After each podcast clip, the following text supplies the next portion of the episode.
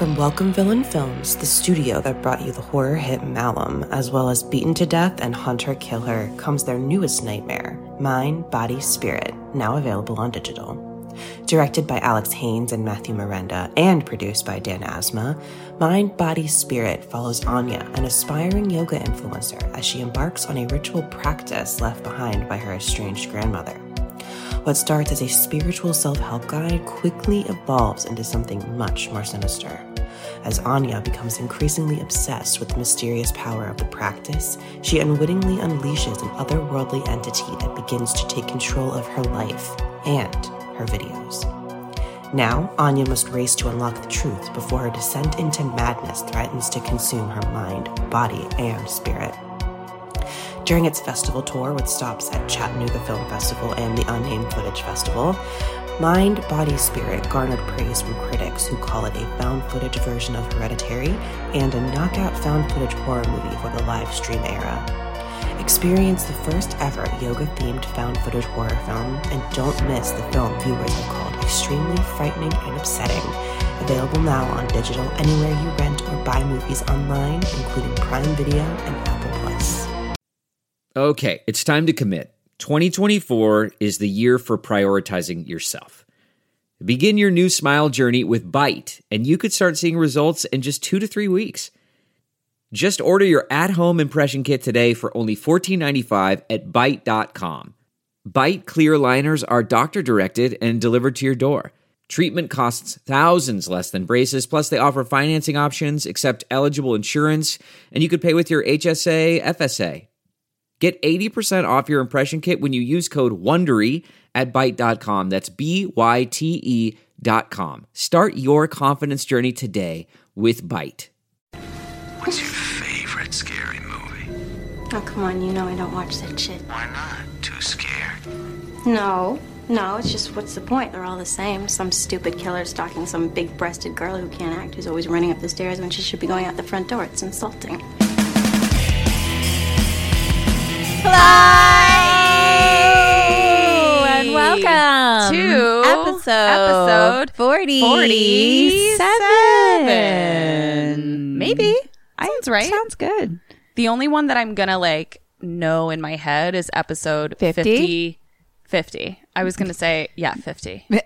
You wanted a different fifty, not the I was OG, gonna not say, just fifty. I was gonna say 52 because that would be the year, like we would have been doing it for a year. But then I realized that we released our Oh, first five, all at episodes all at once. So, So, then yeah, it's going to be more work. like fifty-seven. Yeah. So that that was my hesitation. I'm going Not for that episode L. Yeah, well, okay. I care about. Yeah, episode L. Yes, It's uh, L, right? It is L. We, we had a big Roman numerals discussion yesterday. I mean, it's probably the longest conversation about Roman numerals that's ever happened. outside of the The, the, second grade classroom. Oh no, I was going to say since the invention of Roman numerals. Hi, Hello, we are Kim and Ket Stay Alive, maybe. maybe, and we are a uh, horror movie comedy podcast. And we're going to tell you about a motherfucking horror movie. And we're gonna spoil the fuck out of it. Yeah. So get ready. But the fun part is, well, the whole thing is fun. But another fun part is, is that we're going to play a game and we're going to see this week if Kim can stay alive. And you can play along. Yeah, See if you can stay alive. that's what we do. Use. You don't do this. I loved it so much. When I re-listened to that episode, I was just like, "Wow!" it just doesn't. It hits my ears wrong. Like it really hits my ears And wrong. it hits mine so right. It hits my heart. It, it hits your It heart. It hits my heart and it glows. Well, when you posted about it, what I found super interesting was like, it wasn't just like, oh, this part of the country says use. It was like this neighborhood Philadelphia. in Philadelphia. No, it's like specifically Philadelphia Yeah. when you look it up. And there's actually whole websites because I was like googling a little bit, and there's whole websites about like Philadelphians have their own language. So yeah, I didn't. That's Because then even when I like got to write like more about it, I was just like, wow, I had like a whole thing where it's like, what are you doing tonight? Want to go down the shore and like get some water ice oh and Oh my or God. get a cheesesteak whiz wit? yeah, what is whiz wit? That's how you order. So like if you if you go to like a real cheesesteak place in Philly, like there's like a big sign that's just like you're basically ordering the cheesesteak and then like the kind of cheese and with or without onions. Oh, that's what I I needed like a literal translation of what whiz wit was. So I like mine with cheese whiz. So that's whiz and wit onions. Whiz wit. I'm So you sorry. can be like whiz wit out, or you can be like American with or American wit Wi- so wit is referring to with onions. with or without onions. With or you got so um you went back to your roots of with or without onions. I just am like- tell me. I I just don't understand what you're saying to me. Like I Right. feel like I'm in French class again where I just Like I feel like if you walked into a, a cheesesteak place, you'd be a little like uh, scared almost because you're like, how do I? wh- What am I supposed? How do I order? No, what I'm I say? currently scared. I so let's say I would like a cheesesteak. Mm-hmm. Uh, a ve- uh, I would like a vegetarian cheesesteak with uh You're already you're already out. right with provolone cheese, Mm-hmm. and I would also like onions and green peppers on it. How how do I order you, that? You, you you you could. I I think you could. You'd have to be a very specific place to get the veggie situation, but I'm you could do that. I'm aware. Yeah, but like how? I was okay, vegetarian that what well because a cheesesteak broke my vegetarianism. Right, yeah. So there was a week where I was like eating just veggie steaks while my boyfriend at the time that I was bringing home to meet my parents ordered a cheesesteak every single day. and you were like, I want to. And then like basically the last day I was like I'm I'm I'm I'm getting one uh, Yeah. and I'm no longer a vegetarian ever again. well, that's why I made that. I still have this compromise that when I go to Baltimore or Cape Cod or like when we went to New Orleans, any place where I would literally starve by being a vegetarian, I'm like, I'll eat seafood. That's Yeah, my that's acceptable. you know. And I also like. What am I supposed to fucking do? Go to Baltimore and not, Not have a crab crabs? cake? Yeah. like that's insane. That's insanity. It's rude. Oh, crab cakes. Cheers to you. Oh, cheers. Oh, are we? We do. A, we're recording this, aren't we? I know we were just we were just talking. China holes China holes out, Out. tits up. tits up. Oh, that's a nice little drink. It is delicious. We're recording at a new place right now because I'm dog sitting my niece and foster nephew at my cousin's house, and I forgot the podcast whiskey.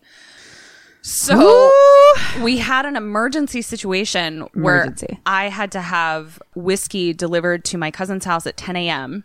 and the amount of anxiety I had as the delivery person walked up to me with a whiskey bottle in a brown paper bag. And like I had this whole thing where I was like trying to like how do I explain this to him like why like and I was going through like you know I don't normally drink at 10 a.m. I just I have this podcast we kind of have this shtick where we like always and then I was like why I don't need to tell him any of this I don't he, doesn't know me Definitely judged you though. He did was judge like, me. Oh, this poor, This poor- sweet alcoholic. Yeah. had to post postmate. I didn't have shoes on emergency whiskey at, 10 a.m. Yeah, I didn't have shoes on. I haven't brushed my hair. I have I still have mascara kind of under my eyeballs. You're just having a rough day. Yeah, He made up an entire story about yeah, about life. me. He did. Oh my gosh. Well, thank I you. I bet that it wasn't that you had a podcast. I too. am positive that it wasn't that I had a podcast. Thank you to Green for delivering my whiskey. I appreciate We it. really appreciate you. and then, cousin, thank you for having two lone bottles of ginger beer in your fridge we that I stole. Thank you. You don't have any ginger beer left. I'm sorry. you may have to run to the store. I am also drinking cold brew coffee and some royal jelly. Mm. So watch out, folks. Holy shit! It's about to get cracked. Oh, you're also drinking crystal water, and which is water that is in a bottle that has a crystal in it, and also kombucha. This is all true. And she's resting all of her uh, drinks on my Michelle Obama book. I just feel like We're just strong, independent women. we really are. We're just living our best strange life. Yep. Do we have any business that we need to attend I to think we before have I, a I dive review. in? That's exciting. You have a re- the, I'm sorry. I'm sorry. Come again? Me too. Do you Uh, have the name of the review? So yeah, we Okay. sometimes we do a thing where if you write us a review on iTunes, we'll sing you a song. Yeah. So let's So this is unless for you, you. request to not have a song, then we won't. Then we won't. That's also okay. this is for Black Scorpion Elite. Ooh, that's really badass. All right, I'm gonna do. Uh, you ready? Yeah.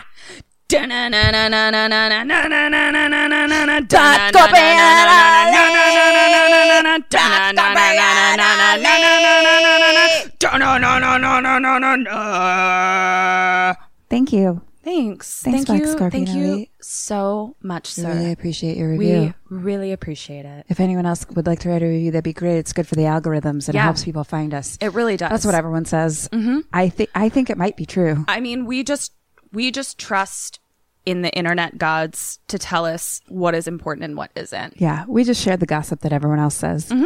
but think it might be real. Yeah. who knows though? Yeah. So just keep doing. I mean, honestly, just keep doing it. Just keep writing reviews, please. Please. And uh, you can also, I'm going to put it out there and say that you can request a genre for your song to be sung in so that I don't have to Oh. keep coming up with that. That's really great. Yeah. That's a great idea. Yeah. So if you're like, I'm into like a little Celtic, jaunty, you know, f- fiddlestick song.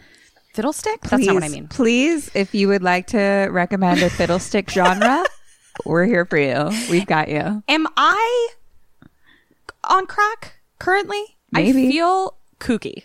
Oh, do you? Yeah, I really Good. do. I feel love real when we feel kooky. Those, Yeah. those are our best episodes. Those, those are. I watched a mo- movie. oh, did you? It's a horror movie. And I sort of went into my last episode that I recorded that I was on a David Tennant, Dan Stevens, Michael Sheen kick. Right. And I did my David Tennant horror movie and was grew that much more impressed with David Tennant because the movie he was in was just so bad. Right. Uh, but somehow he uh, solidified his place in my heart as one of the greatest actors of all time because he was delivering on a script that was, shall we just say, subpar.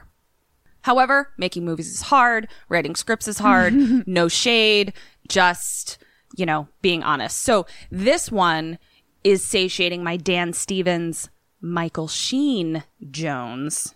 They're in it together. They're in it together. Wow. I fucking lost my mind How'd when I saw that. out? I, I don't know. But this one was like right up my alley. Nice. Like it was like walking down the street, Ketryn Way, turn right. And that's where I went. It was great. I'm excited. Let's go. So it is called The Apostle.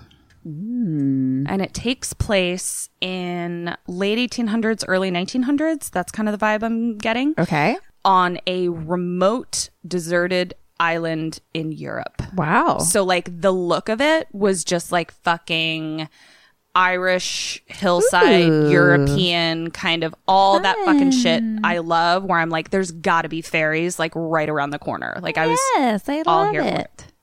so, this is starring Dan Stevens, cousin Matthew in Downton Abbey, and Michael Sheen, my boyfriend, uh, the Apostle. Uh, oh, Dead or Alive. Are you ready? Ugh. There's a lot of Dead or Alives, but they're all main characters. They're main characters. You're a liar. You're a lying liar who lies. I'm sorry. Okay, Dan Stevens, alive. Jennifer, Dead. Michael Sheen, Alive. creepy brother, Alive. Third brother, Dead. Jeremy, Alive. boat girl, Alive. redhead, Alive. crone, Dead. root Burpsmap. Huh? Yep. Alive. Okay. Another Burpsmap. Oh. There's there's a couple I'm burp smap moments. Yeah. Okay. All right. This is also fun because my first question right off the bat. What? Okay. All right. So I'm voiceover. unprepared. Where am I? What's going on? I will tell you. Voiceover of someone reading a letter. It's the voice of a woman voicing the the letter that she wrote to her father. And what With her voice? With her voice. Yes. With a, a voice. I meant voice, as voice. opposed to someone who didn't write the letter voicing it. She is voicing her own Voice. words. Yes. Okay. So I'm going to read you the letter. It's cutting between an older gentleman who's reading it and then also Dan Stevens, who clearly has read the letter in the past and is on the, like, on a train thinking about the letter, if that makes sense. No, can you say that again?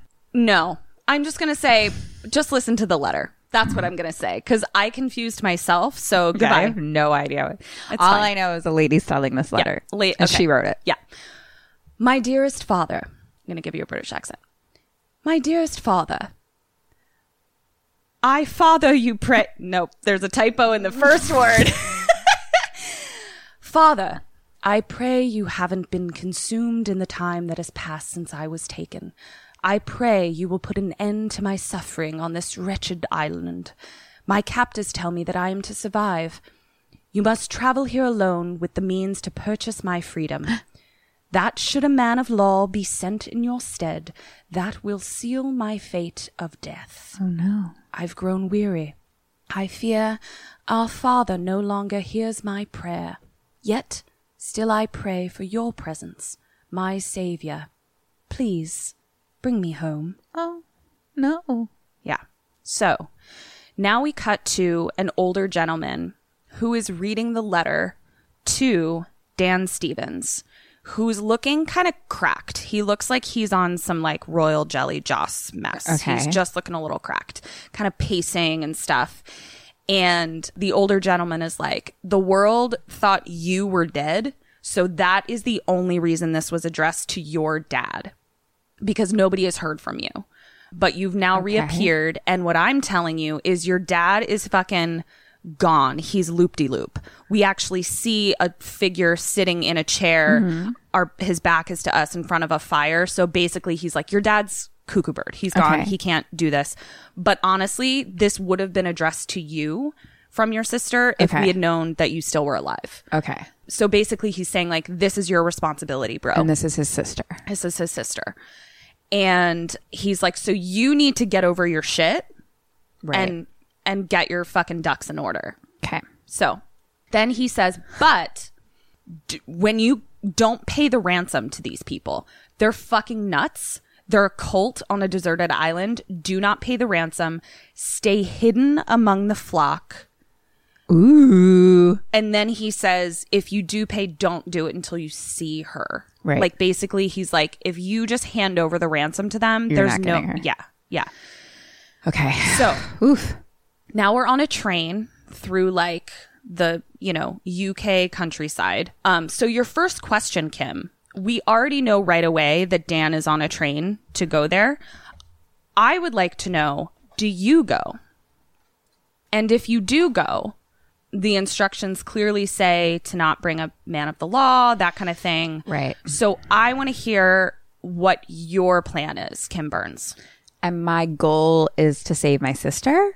Yes, your goal has to be to save your sister, but if you die, and to stay alive. yeah, because there, it, We like, to stay alive. we always want to stay alive, but I do think it's important to specify that, like, if you die, she's definitely dead.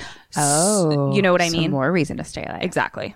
It's tough not knowing who I am, but you know, What do you clearly- mean? Well, you're Dan or Kim. It's your sibling. It's me. It's me. I'm saying like what's going on in my life. Clearly, I've got some shit going on. Who Sure. am I? Sure. What level of of of of of All right, Kim, I'm going to tell you. It's me. I'm at? I've been captured by a, a cult What's on the- a European island. What's the? How did they do the Tears? tears back in the day The tears of of. society? What do you mean? I'm. Like we're- what? Uh, am I? A, am I? A, Oh, a uh, peasant or. Yeah. Okay. What's Let's that called? The the Classes. classes. Let's say we are both. I wanted to use one of them as a joke, and you know, that just was forty-five seconds of me trying to figure out words. Right. So, I'm sure. good one, zing. honestly, I'm sure it would have been funny. I, I think it was great. I'm la- my I'm laughing in my head. Something that sounds like dwarf, but not. I don't I can't even help you. What are the classes? um I'm cutting this, peasant king but there's a. Oh, it's on the tip of my brain. I don't even know where you're trying to go. Fuck, someone's screaming it at I know. I don't even know now. what you're trying to say. Like I can't even like you're just you're just like blowing in the wind out by yourself. I am you're well. untethered to me. Okay. Anyway. Anyway, What, what, do what you want to come fucking save me or not? Of course, I'm going to come save you. Are you? What is well, your you strategy? Said my goal is to come save you and to save myself. So, what is my strategy? You know? Okay. Interesting. This is interesting. Again, it would help to know my surf, surf, surf. Oh, is surf a thing? serfdom. Serfdom was You're the talking- word I yes, wanted to use for the serfdom. Okay. Three I- minutes. yep, I got it. I got it. You're talking about is it a is it a surf society? Not a. Oh my god. Serfdom Yes. was the word I've been looking for for five years. Depends where I am on the serfdom. Right. Yep. That's think what I was going and I for. think that's the correct way to use that word. Uh, that's what I wanted to figure out. Yeah. Where am I? Like, am I a peasant or not? No, I would say That makes a lot of difference, like how much power I have. Uh, well, let me let me say this to you. They're asking for a ransom, so you're not going to ask a serf or a peasant for a ransom. right. ransom. All right. So I got some. Yeah. I got some shit. Yeah. Okay. Good to know. Okay. Here's what I'm going to do. Okay. I'm going to talk to my friends in power Mm-hmm. And let them know that this is going on. Ooh. Okay. So I'm not like alone. Mm-hmm. Mm-hmm. But it does seem like these people are crazy and can't be trusted. And they're like on their own island. So we can't just like come in Correct. and like, like she's dead. Like And the second they see us coming, Yes. I feel like she's dead. And that's a good assumption to make. So I, but I am going to let some people know that I'm doing this. Mm-hmm. Maybe bring a friend. I think would be a good idea. Um, like phone a friend I was just about to say and yes. um, together we hand in hand join the cult Mm-hmm. and like get in from the inside. We attack from the inside, basically. Not attack, but you know, what I Yeah, mean? yeah. we like we. What's the we Try to accomplish your goal from the infiltrate. infiltrate? Yeah. Thank you. Nice. This is now a vocabulary contest. Uh, co- po- contest? Guys, Podcast. I got brain fog. Fog. brain fog. Is it contagious, cousin? I think you might have a gas leak in your apartment. Um, sorry to break it to you this way, especially since this won't come out for like two weeks past the time we're recording it. I hope you're still alive, guys. I, in my defense, this I was gonna wait till we recorded. We're recording two at once because Ketryn's going out of town. I started my movie for Right. today, for uh-huh. recording today uh-huh. at nine or ten a.m. at eleven p.m. last night. Oh. I, be- I began Yeah. it. Oh wow! So, so I'm sleepy. And- and- privacies. I love these episodes. I love when we're barely people. Those are my favorite. I hope they're your favorite too, because it happens often. Somehow, uh, Okay, all right. So I gave, you, have forty-seven jobs. I gave you a point for that. That was Thank that was good, and you I'll it. made some good assumptions ab- about the island that I think will be useful to you. Great. All right. I'm on the path. So now we're on the train with Dan. So he's clearly traveling to wherever he needs to travel to to travel to the island. Me and Dan hand in hand, making out. But he looks like he's on a yeah, he's single in this. Ooh. Yeah. But anymore. he- but he is he's looking uh, he's looking like he is in need of some royal jelly joss. uh poor he's baby. He's looking a little strung out. And he remedies that by pulling a little vial out of his pocket Uh-huh. and like dropping a little tincture of something on his tongue. Uh, So it's looking I'm rough. concerned. Yeah. We also see him go into the bathroom and he like tucks a razor, like a straight straight edge razor into his coat sleeve. Okay. So he's just making sure he's you know Smart. Yeah. Now he's I clearly mean, gotten off the train. Do you think it's like opium or something? Is that what old timey drugs are? Yeah. I think it's opium. I think that's yeah. And it's also opium I think was also for like people with money. I oh, think it was yeah. fancy drugs. Yeah, it was kind of fancy drugs. So now he is he's arrived at like the the next tier of his journey and he's boarding a little boat that's the next surf of his journey. that was like the next serfdom. yeah. Um so he and it's like how do I describe this boat? It's not like a ship, but it's also not a dinghy. It's like a small. It's like a smallish ship. What the fuck are we A talking miniature about? Miniature ship. A miniature ship. Bigger than a dinghy, Because smaller than a pirate ship. Right, because once we see, we see that there's actually like an uh, uh an underboard of the ship, Mm-hmm. right. An underground of the ship, Right. Where okay, where all of the people traveling to the island and all the people on the boat are going to this island. Okay. that's where they're headed. Are So- they all in the cult? Th- that's what we're to assume at this point. But before he boards this particular boat, there's people that are saying you can't bring anything to the island, no papers, no nothing except for clothing and family heirlooms. Like basically things that are like irreplaceable, but like you can't bring anything else with you. They, and they all have tickets to the island, to Erisden is what it's called. E R I S D E N. Okay. And so Dan is standing in line waiting to like board the boat and everybody is getting their tickets checked. And he looks down at his own ticket and he sees some sort of mark on it that he kind of like tries to scratch off mm-hmm. and then sees that nobody else's ticket has that mark on it. oh no. So question number two, Bernsey, what do you do and what does he do? That's all the information I'm giving you. You just see that your ticket has a mark on it that other people's don't. I don't like that. Okay. Like, does it have like a name on it? Like it's like this is his ticket versus someone else's Yes. ticket? It- no, no, I'm sorry. It does not have a name on it. It's just a ticket to Erisden. Okay. But it I'm doesn't gonna-. I'm gonna stealthily go to the bar, say hey, and like What bar? switch out the bar in the ship and the underboard of the ship. The ship bar? We haven't, okay, A, we haven't boarded the ship yet. And B, I find it interesting that you assume that this boat has a bar on it. That's very interesting to me. Just kidding. okay, I'm gonna Are you? go to the the the the deck bar Again, Before we get? I'm get not sure why ship. you think there's there's a five star bar. I'm gonna be like, hey. You know what? There's a bar. Go ahead.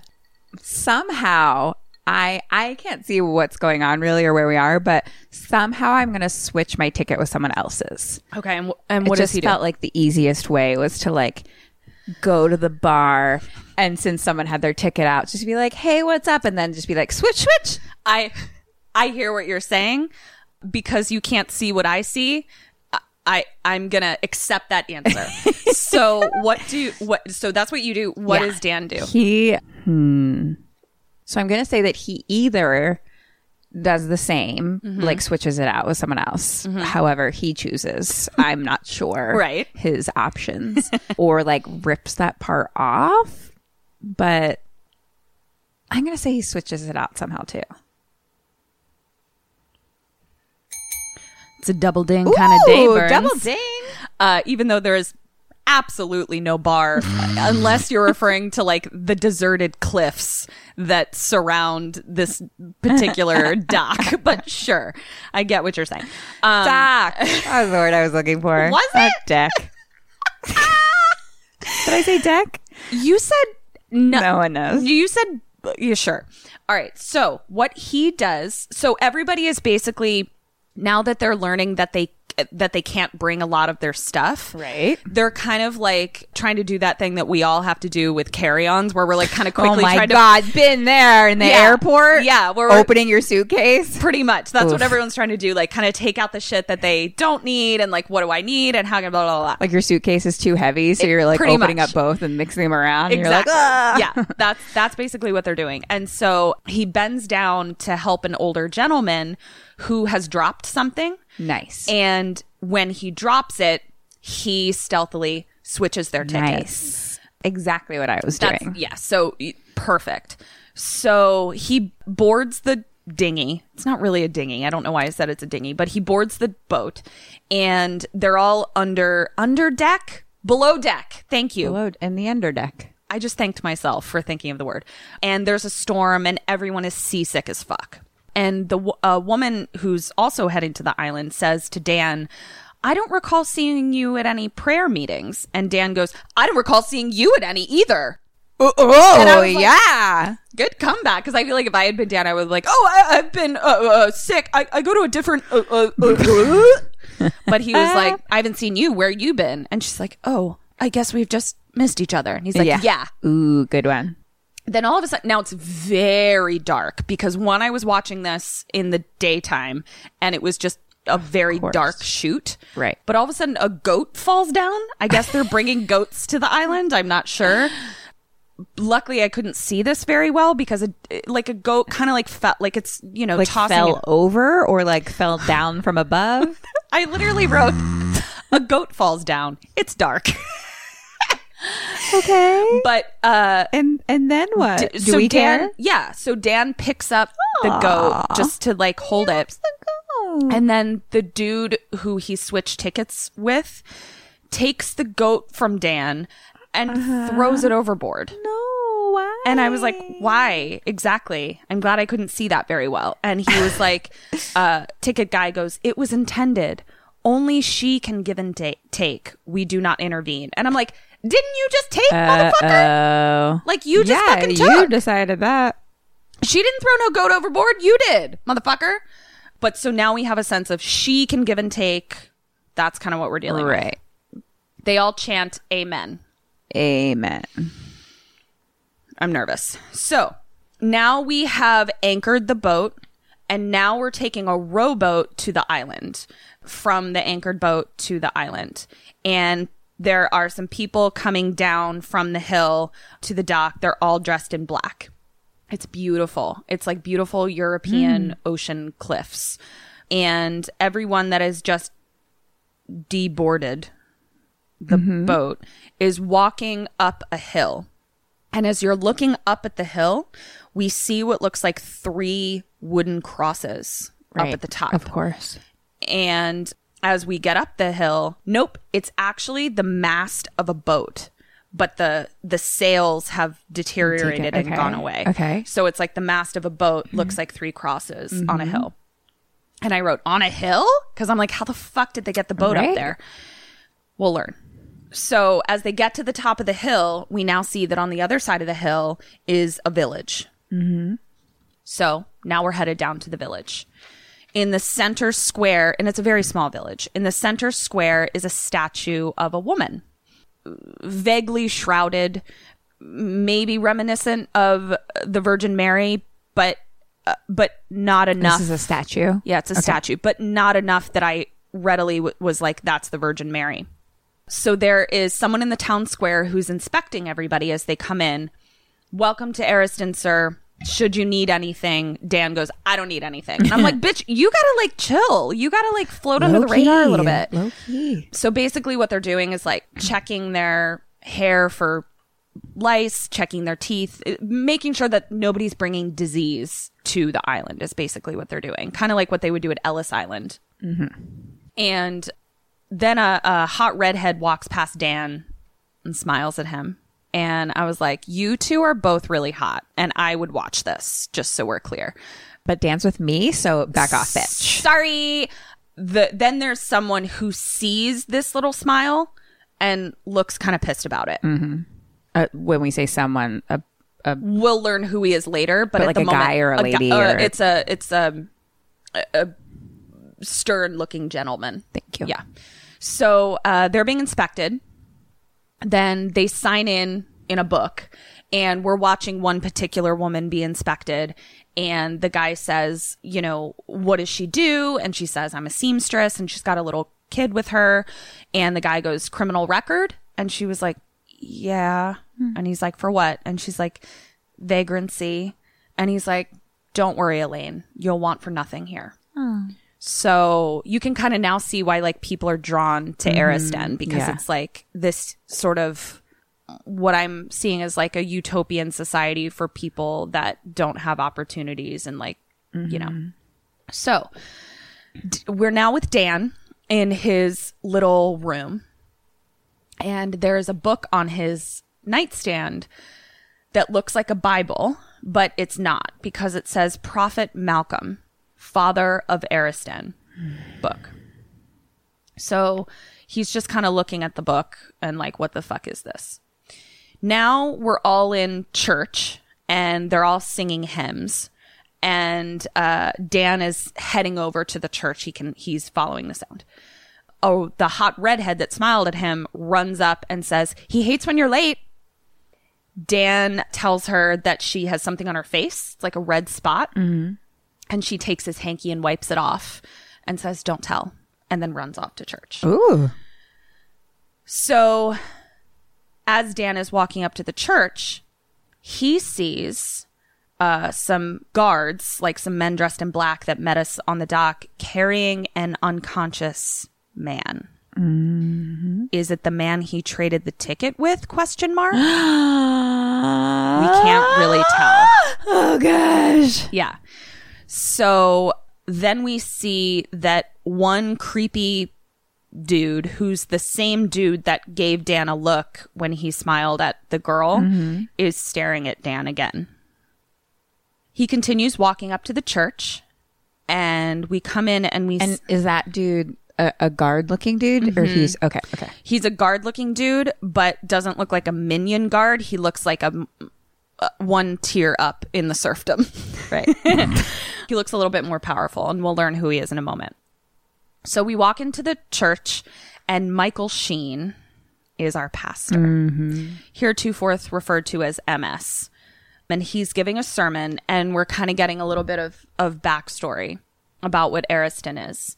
And he says my only crime was to dare to dream of a world in which each waking day we rise equal the hot redhead looks at him adoringly and then also looks at Dan. He tells the story of how three brothers, and I learned later it's brothers as in like we've been through something, we're brothers, not actual brothers, escaped onto the island. It sounds like they were uh, criminals potentially, and their boat was shipwrecked and they washed up on shore onto this island because he says her voice as she beckoned us out of the storm goddess of this island and she chose my tongue through which to speak so he we now learn that he's basically started this utopian society and they worship the goddess of this island and he believes that he is the prophet of her tongue Okay. And he was one of the quote unquote brothers? yes yes And is he Malcolm? Yes. So he's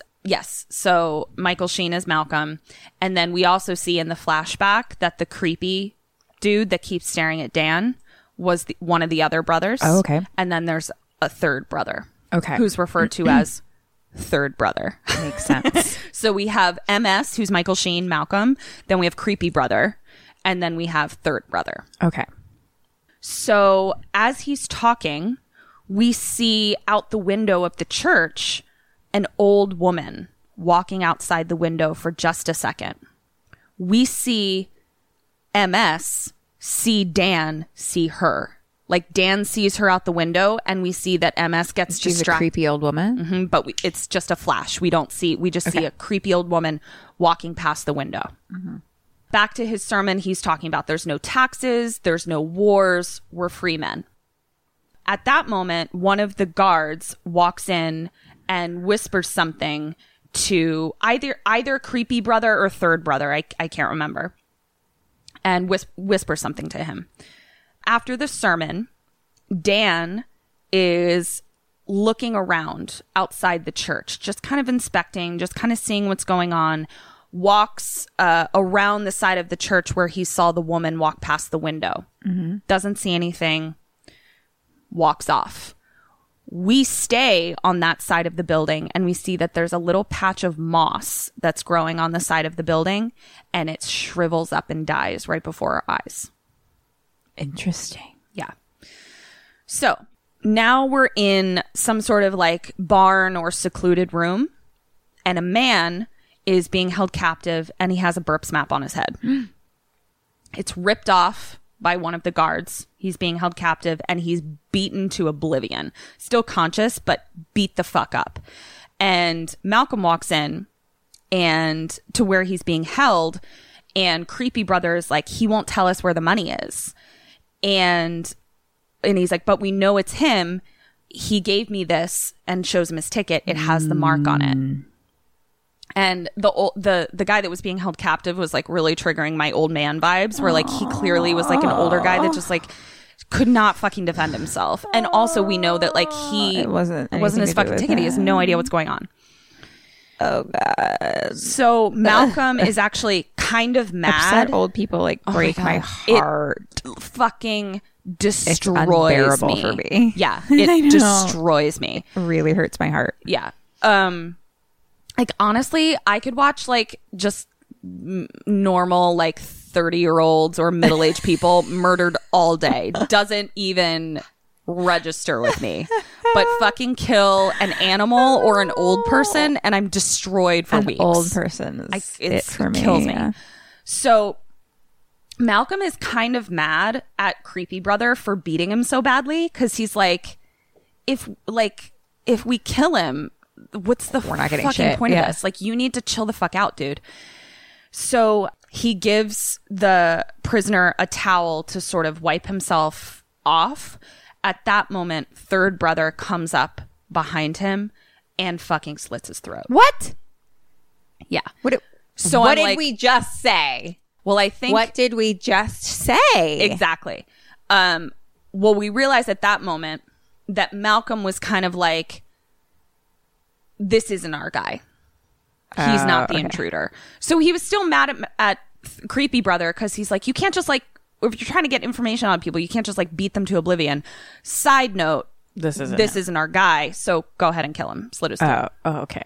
And he's like, so we we still have an intruder and we have to find him. Mm. Cut to jaunty music at a bar.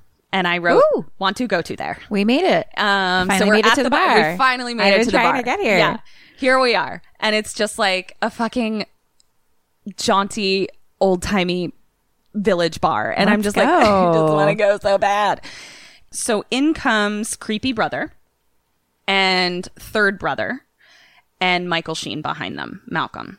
And I just wrote so good. Like Michael Sheen just on screen. I, I just I just I just love him so much. Like knowing that he played Wesley in 30 Rock, which is like the silliest, kookiest role, and then seeing him as like a like a hoity-toity angel in Good Omens, and then now seeing him as like a ruthless, hard criminal in this one, I'm just like, you're just so good. Like I just want to know you.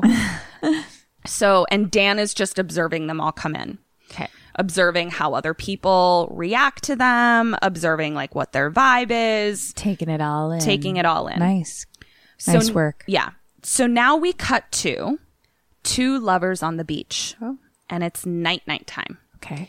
And they're talking to each other. They'll now be one is the boy's named Jeremy and the girl is Boat Girl because I don't learn her name till much much later. So she's Boat Girl because they're hanging out by a boat. And he's like, the, Jeremy is like, one day we won't have to hide like this. And they fantasize about building their own house. And uh, she talks about we're going to carve our family name into a piece of wood over the door so everyone will know that it's ours. And then she puts his hand on her boob and he's like, we really shouldn't. And she's like, shh, and then climbs on top and bones him. and I'm like, ooh, girl, you get yours. You get yours. Then we hear, so they're kind of like down by the shore where we got dropped off Right. to get to the island. So if you remember, like they have to basically like climb up over a hill and back down that hill to get to the shore. So it's pretty secluded. Then we hear a ring a ding ding and someone saying, Call to quarters, back to your dwellings. The night is here. So there's a curfew for the village. Okay. Everybody else goes back to their quarters. Dan does not. He's sneaking around. And he's looking in the windows of all of the little houses. And he comes to one window and he sees a man and a woman sitting by candlelight. And the man stabs the woman in the forearm. And she very calmly just leans her arm down and lets the blood drain into a bucket. What? She then holds her other arm out to her young daughter standing in the doorway as if to say, Your turn. And Dan's like, What the fuck? That was like in a nice little harmony there. So he's looking around. Then he comes to Malcolm's house. Everybody else is either draining their blood into jars or putting on clothes to go to sleep. Like everybody else is like, day is over. Let me, you know, brush my teeth, comb my hair, change into my jo- pajamas, drain my blood, and go to sleep. Other people were were were were bla- drain blood draining. Yeah. Yeah. Okay. So not Um, just them. Not just them. Multiples. Um, okay. We only see them do it, but they're th- it the way that it's shot. We know that that is what's happening in every house, Okay. basically. So when we get to Malcolm's house, he's not draining his blood and he's not putting his jammies on. He's putting his going out clothes on. Ooh. And so Dan is looking at him through the window and he sees Malcolm open a trap door in his own home Ooh. and go down. Party. Yeah. So Dan is continuing to skulk about when he bumps into Boat Girl, Okay. who's trying to get back to her house and looks scared and runs off. Then we also see Jeremy looking at him from the woods and they both kind of see each other. They both kind of run off. Like all three of them are like, You're not supposed to be out, but neither am I. Right. And, you know, so they're all Sort like, We just, "Let's ah, just- talk just run away. Bye." Yeah.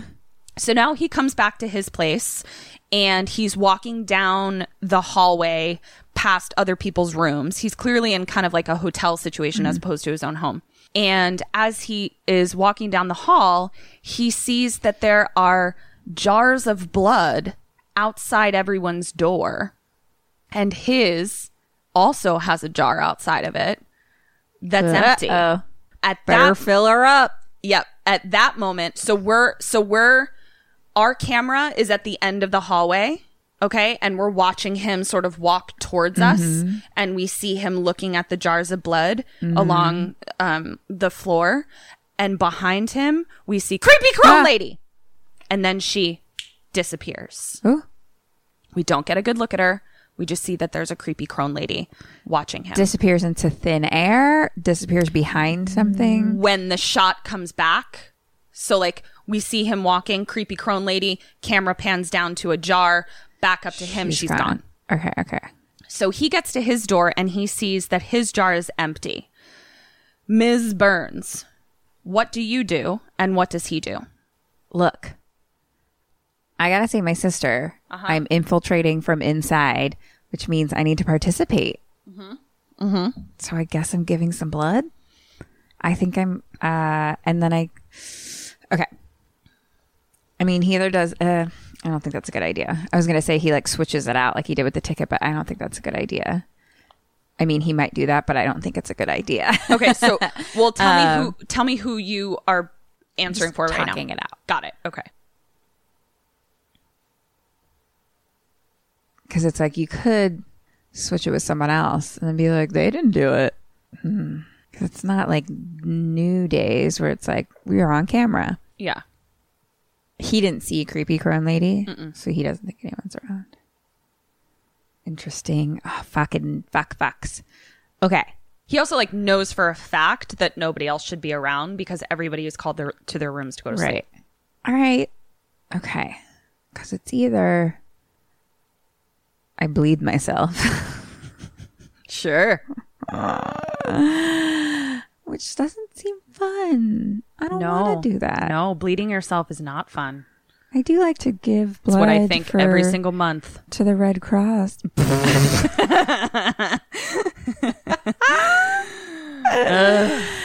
I do like to volunteer to give my blood for the Red Cross. yeah, maybe but, this is But they have a whole system mm-hmm.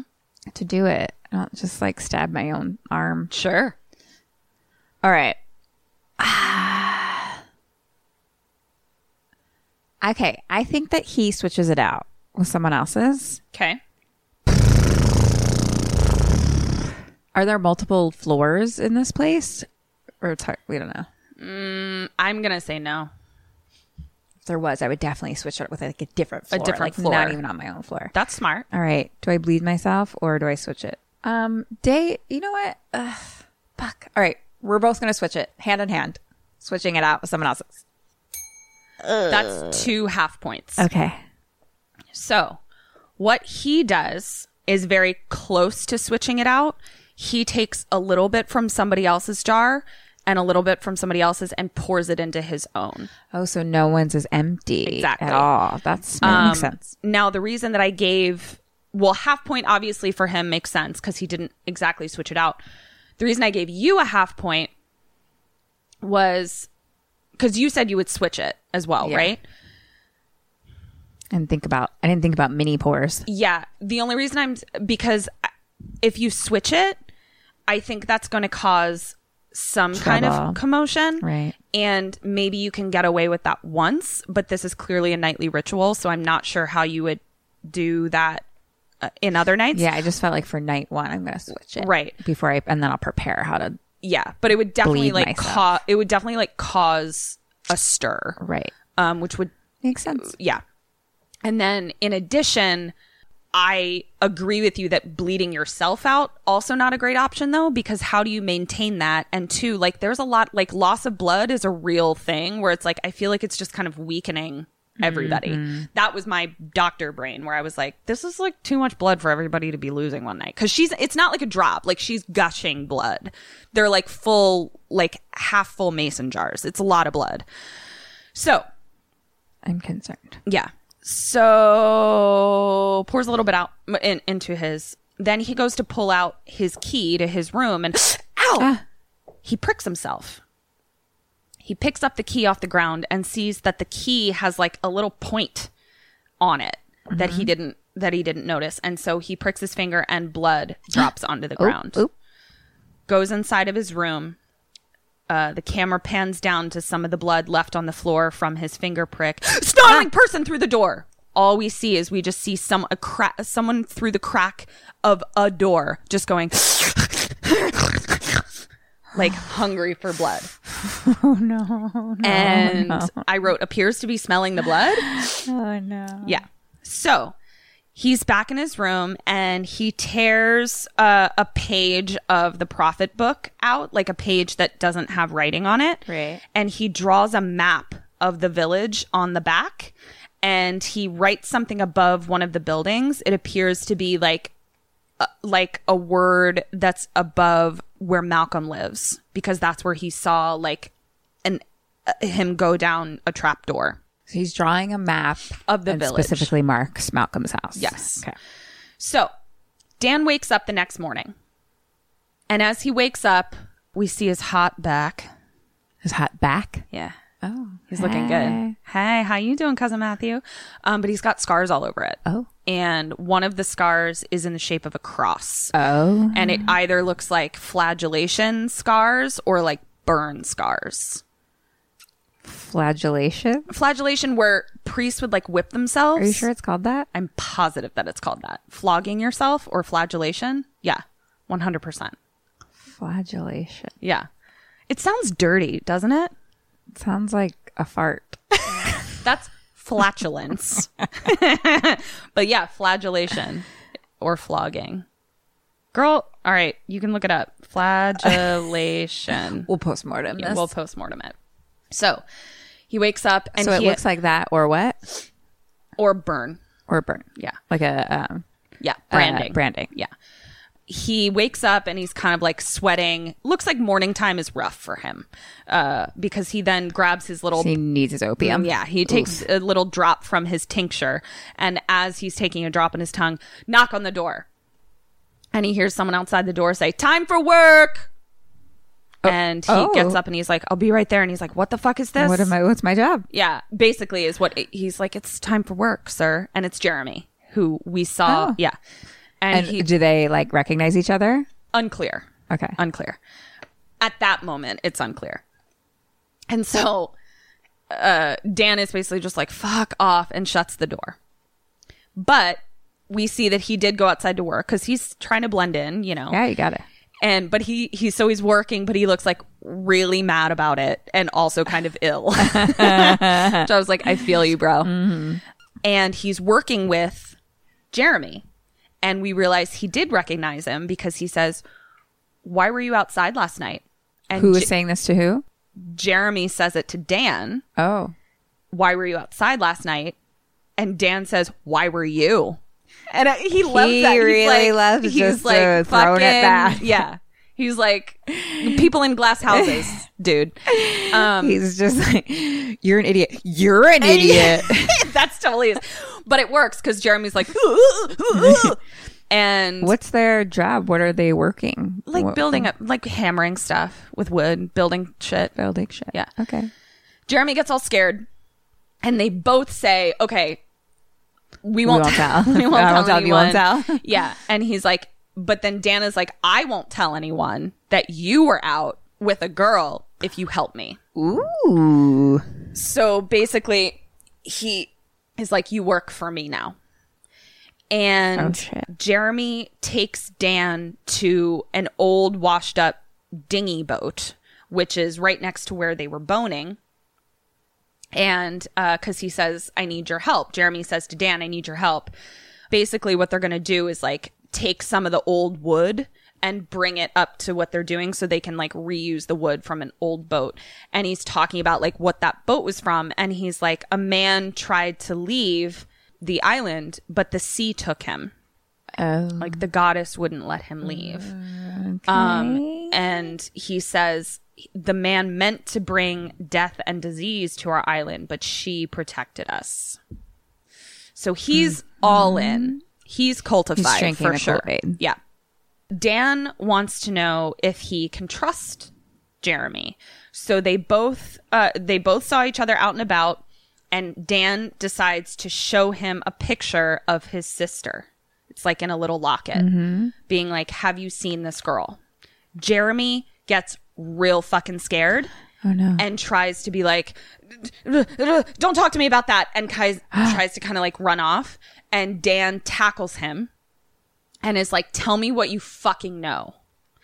Jeremy is scared and he's like, listen, the crops were failing, animals weren't bleeding and bleeding, breeding, and we had no means of smuggling from the mainland. So Malcolm said, we just needed her father's money, but it never came.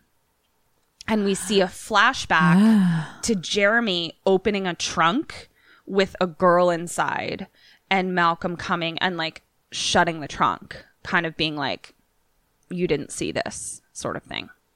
Uh huh. But then he says, Jeremy says to Dan, but if you have the ransom, don't pay it. oh. And we're like, what? Co- Mr. Kool-Aid Yep. says that? Yep, Mr. Kool-Aid that's says it. So it's like what maybe he's not maybe he's not drinking all of his Kool-Aid. Maybe he's just taking a little sip of the Kool-Aid. Interesting. So this is when Dan basically is like, "You work for me now. This is how this goes. I can beat the shit out of you, and I know that you were out. You work for me now." So now we cut to Malcolm and Creepy Brother, and they're helping a um, a sheep give birth. And they pull the the lamb out, and I guess it's like too sick or too small because it's definitely bleeding. Like it's making sound, so it's not a stillborn, but they're not happy with it.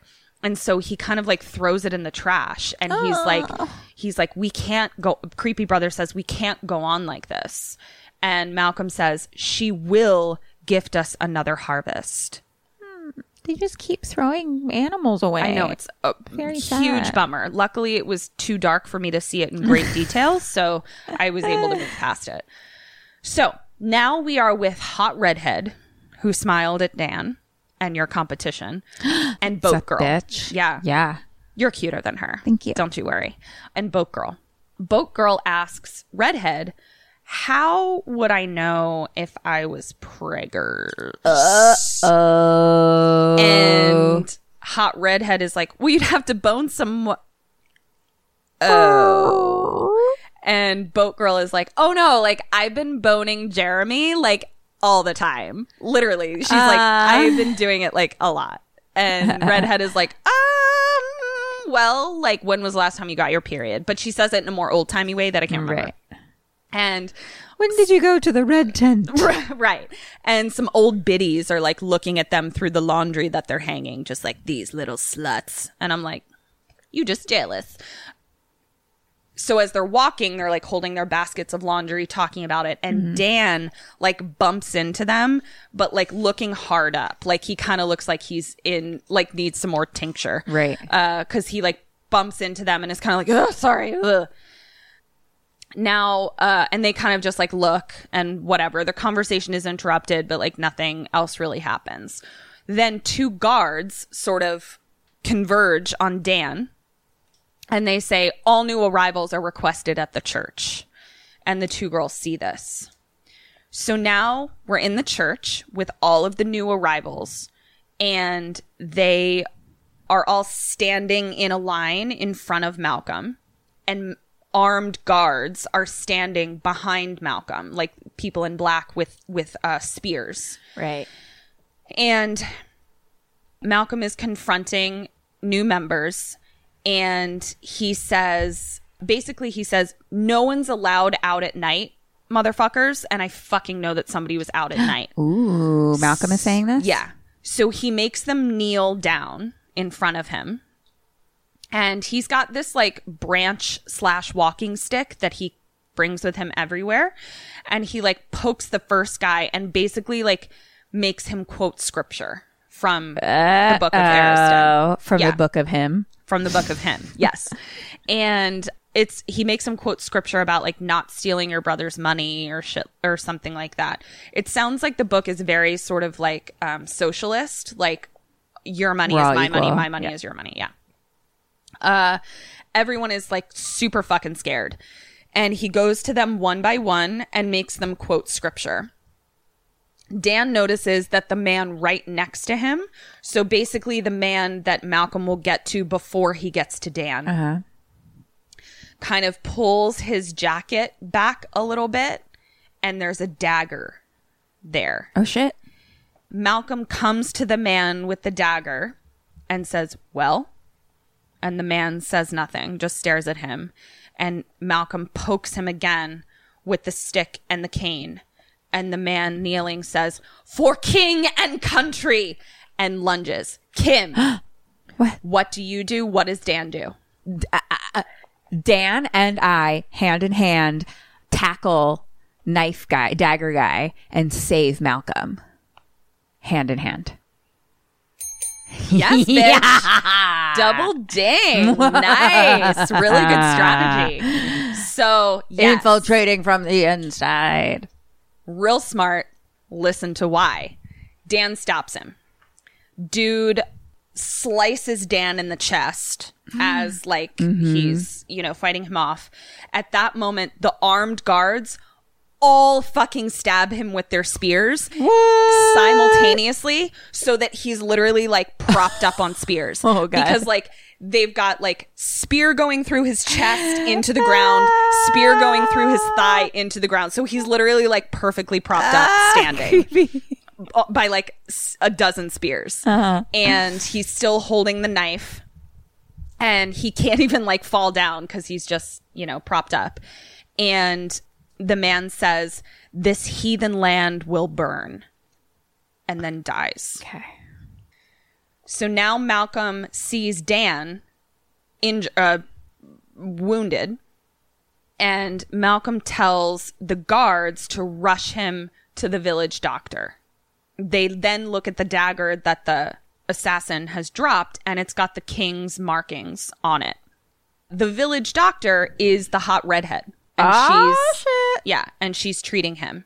Dan Smart and hot. smart and hot, and she girl. Dan's like pretty fucked up. So he's like laying on a table and it's a pretty deep cut, but like he'll be okay. It's just like it's a pretty deep cut. and um It's just like a really unknown song. Just a deep cut. it's a real deep cut. And I'll see myself out. please do. And Malcolm is talking to the other guards and he's like, We still have an intruder though.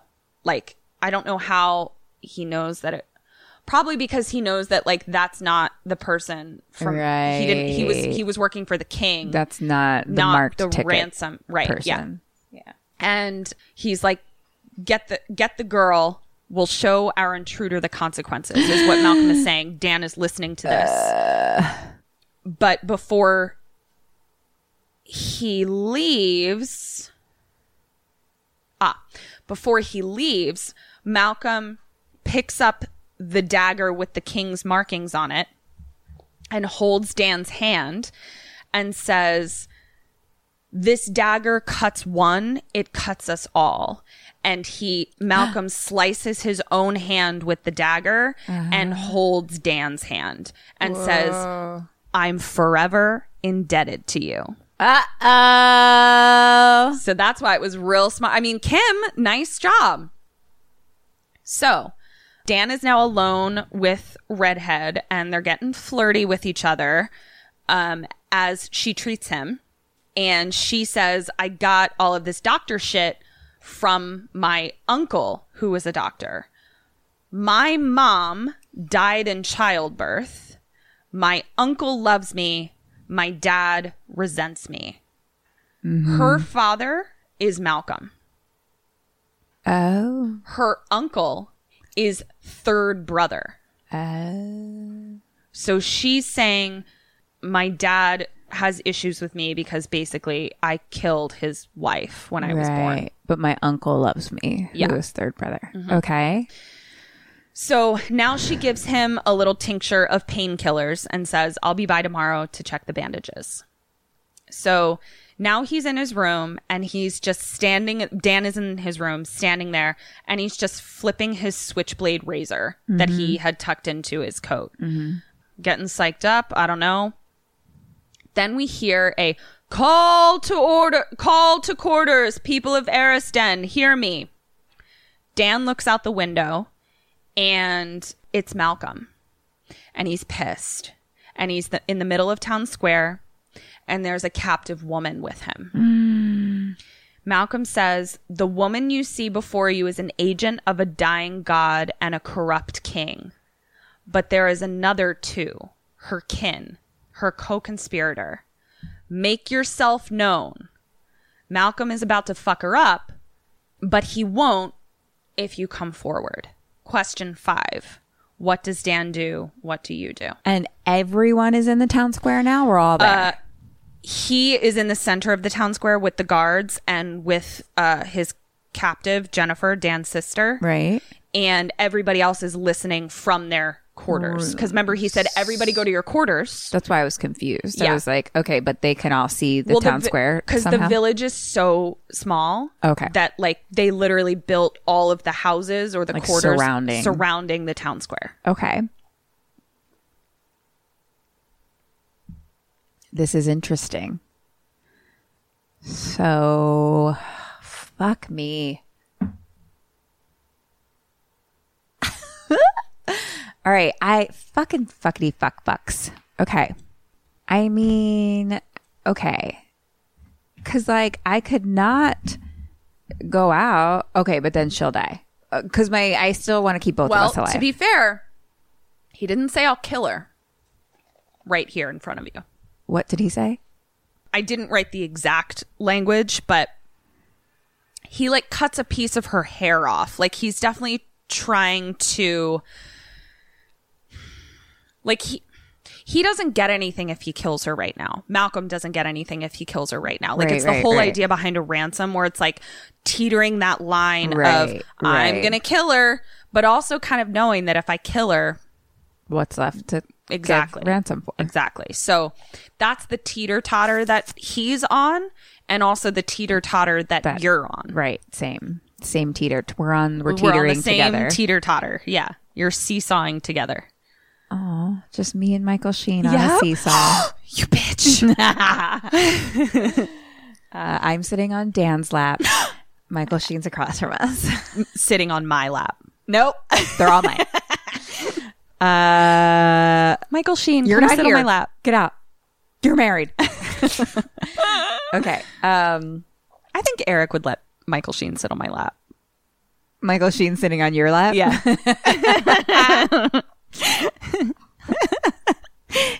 you're you're a weird bird. Hi, Michael. You How you doing? sit on my lap. Let's play horsey. Ew, I'm grossed out. I know I'm Okay. grossed out as well. Goodbye. I'll see myself Stop. out. I don't want to talk about it anyway. Uh, keep Can this you to tell me- yourself. Keep it to yourself. All right. Can you tell me what you would do? Jesus Oh, Christ. fuck. I don't know. Stop stalling. I was totally stalling. I don't think. All right. I don't think this is the moment to come out. I think.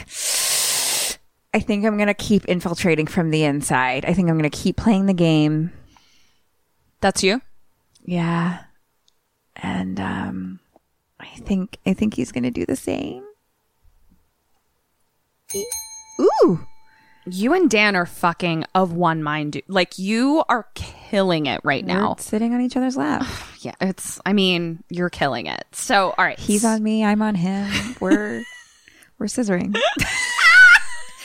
You know you don't have to scissor gentlemen. You know that like your parts fit together properly, that was just, right? Like the way for me to say so you understood how we were sitting. I see. Got it. Okay, thank you for explaining. we're enveloping each Got other. it. Oh god. Can we both just leave? Let's I think we should see go to our ourselves separate out. quarters. Yep. Yeah. All right, so Dan is watching this whole thing and is having the same the exact same mind conflict that you're Right. having. Like he's distressed. Like Tough. he's really upset. He's also on drugs, so like Right. this is he's As am I. upset. Yeah, you as Kim is a full blown I'm taking my tinctures of royal jelly, Yep. Joss. So he doesn't come out, but he's torn up about it. So then creepy brother gets into the cart and puts her back into the cart. Uh, pulls out a knife, and this is when he like cuts off a piece of her hair, like down to the scalp, and kind of holds it up to be like, "I am not afraid to fuck her up." Right. Dan then re- reaches for his tincture drug and throws it and crumples to the ground. Um, so he's definitely like, I would like to not also be addicted to drugs while I'm trying to like infiltrate a cult and save my sister. So does it like break and shatter kind It of thing? does. Okay. Yeah. Oof. Yeah. But that's also like uh, oof, we're about Now to we have have, a- withdrawals. We're about to have a withdrawal situation. Yeah. All right. So that all happened. Now we cut to Boat Girl. May I have suggested a weaning off system? Right. Right. I I I'm agree with you. Now he does get painkillers from Hot Redhead. So Right. So he's still got Yeah. something. Um, so now we cut to Boat Girl. This is the next day, and she's in the latrine in the town bathroom or whatever the fuck. And someone is spying on her through a hole in the wooden door of the latrine little house. And it's creepy brother. Ooh. Yeah. She then takes a mirror to her vag and is like trying to look at it. Uh, to be honest with you, I don't know if this was like some trick that Redhead said this is something you can do to see if you're like, see if pregnant. you're pregnant, yeah. Yeah, I I missed that. I apologize to any Sammys that are watching this that know why she was holding a mirror. I, I don't know. I don't know why she was holding a mirror, but she was clearly doing something with a mirror to look at her vagina and she hears a creak outside because creepy brother stepped back. Is creeping. yeah is yeah. Creaking and creeping. And he stands super still. She's real freaked out. They're both standing perfectly still and he walks away. Because he's basically like i'm caught. Uh she doesn't know who it was. She Right. doesn't you know. So then we cut to a young girl who is roughly braiding Jennifer's hair, Jennifer being Dan's sister, as she's chained up in the middle of the town square. And then there are kids just like poking her with sticks. And she like lunges to be like, fuck off. And a guard standing behind her is basically like, no, let him do it. Like you're a prisoner. Um, oh, she's under the ta- the statue, that lady statue. Creepy brother now comes out of his home, and Malcolm is watching her get fucked with. Watch, so like they're both watching her get fucked with. Do we see a bit of remorse on Malcolm's face? Perhaps we do. Then he puts his Zorro prophet hat on, and creepy brother comes to pick him up. And they're clearly going to like go do some town business or whatever. And creepy brother says to him, We don't have the fucking resources for this celebration. We don't know what the celebration is yet, but they're clearly planning a celebration. And Creepy Brother is like, we can barely feed everyone as is. I don't know how you think we're going to like have a fucking feast. And Malcolm is basically like, she will provide. Also, we need everybody to be celebrating and outside of their rooms um, so that we can search their homes to tr- figure out who this intruder is. So we learn that Malcolm has like a different reason for wanting to have this feast. Mm-hmm. Mm-hmm. Now the redhead walks by Jennifer and she's bringing Jennifer food and makes all the kids get off of her. And she says to Jennifer, I won't let anyone hurt you. Just stay strong. Hmm. And she leaves. Now Dan is building shit with Jeremy again, and he's watching the one of the guards put Jennifer back into the cart and out of the town square. Um, and Dan tells Jeremy to be ready. We don't know for what, but we're assuming Okay. that night during the celebration, be ready. Nighttime celebration. Apparently, the thing to do in tiny little European villages is have celebrations where everyone's wearing creepy fucking masks. uh, because that's what we're doing tonight as well. um, but also, it party. just really solidifies like, you I know that you're the most likely to join a cult. Right. But if someone tells me, like, there's a little secluded European village Mm-hmm. where it's just like jaunty Celtic fairy music, Yeah. one little bar, and like we get to just like live on this beautiful island, but you have to be in a cult. You're a goner. I'm a goner. Sorry, Eric. I, I just, I'm out. Like, I'm gonna go. It just seemed like the most pleasant existence I can possibly think of. Aside from the draining of my blood every night. Eh, maybe I'd make it work. Part of the cult. Yeah. So creepy masks, dancing, everybody celebrating in the town square at night with some really fun Celtic music with like fun drums. Like it just, I just wanted to be there. I just loved it. Can you sing it for me? It, it they all sound the same. They all sound like Celtic fairy, t- ba, ba, ba, ba, ba, ba, except there's like a like a drum beat. Dun dun dun. dun. What the fuck? I think I'm quitting the podcast after that. Why? That was the saddest performance of my life. I mean, I put you on the spot. It wasn't prepared. You know. you knew what you were doing. I mean, I really wanted to hear it. I didn't know it would be the same song that you've sung over and over again with a with an extra drum beat. No, I'm. You know what, guys? For the postmortem, because because you've been subjected to the same jaunty fairy tune over and over, I'm gonna play it for you Ooh, for the postmortem. very exciting. You have to join our Patreon Yeah, to uh, to hear it. It's delightful. It made me want to dance. It a- made me want to a fucking. little Ketryn playing a jig performance. I can't wait. I just I just want to go there. So creepy. Um. So Dan is now leaving his. Somehow you always have like a thing to do. You had to like boxer jump rope, I have to uh, can can. can, and now you have to play a fairy jig. I'll play a fairy jig and I'll dance to the fairy jig. Of course you will. I mean, that would be rude if you didn't course. dance Yeah. So your own jig. Dan, Dan is now leaving his room to join the festivities, and there is a creepy masked person at the end of the hall. Dan just kind of stares at him, and creepy masked person stares back at him. Then Dan imitates taking out a gun and just ah. goes, Whoa. And we realize it's a kid because the kid pretends to be shot and then stands back up and laughs and runs off. Cute. So it was actually Dan being kind of cute. Uh, Dan enters the town square. Here comes Hot Redhead. And she goes, Ask me to dance. Kim, watch out. She is moving in on your man. I know, but I kind of like her. Um, yeah, I, I mean, you would. She's pretty hot. She puts his She hands. nice. She is really nice. And she's a fucking doctor. yeah, it's not to like. She puts his hand on her hips. Ooh. Yeah. and she's looking into his gorgeous piercingly blue eyes if i do say so um and she's like your eyes they've seen things who are you then dan sees jeremy kind of walk by and dan is like excuse me hot redhead which you know just made her want him more Of course.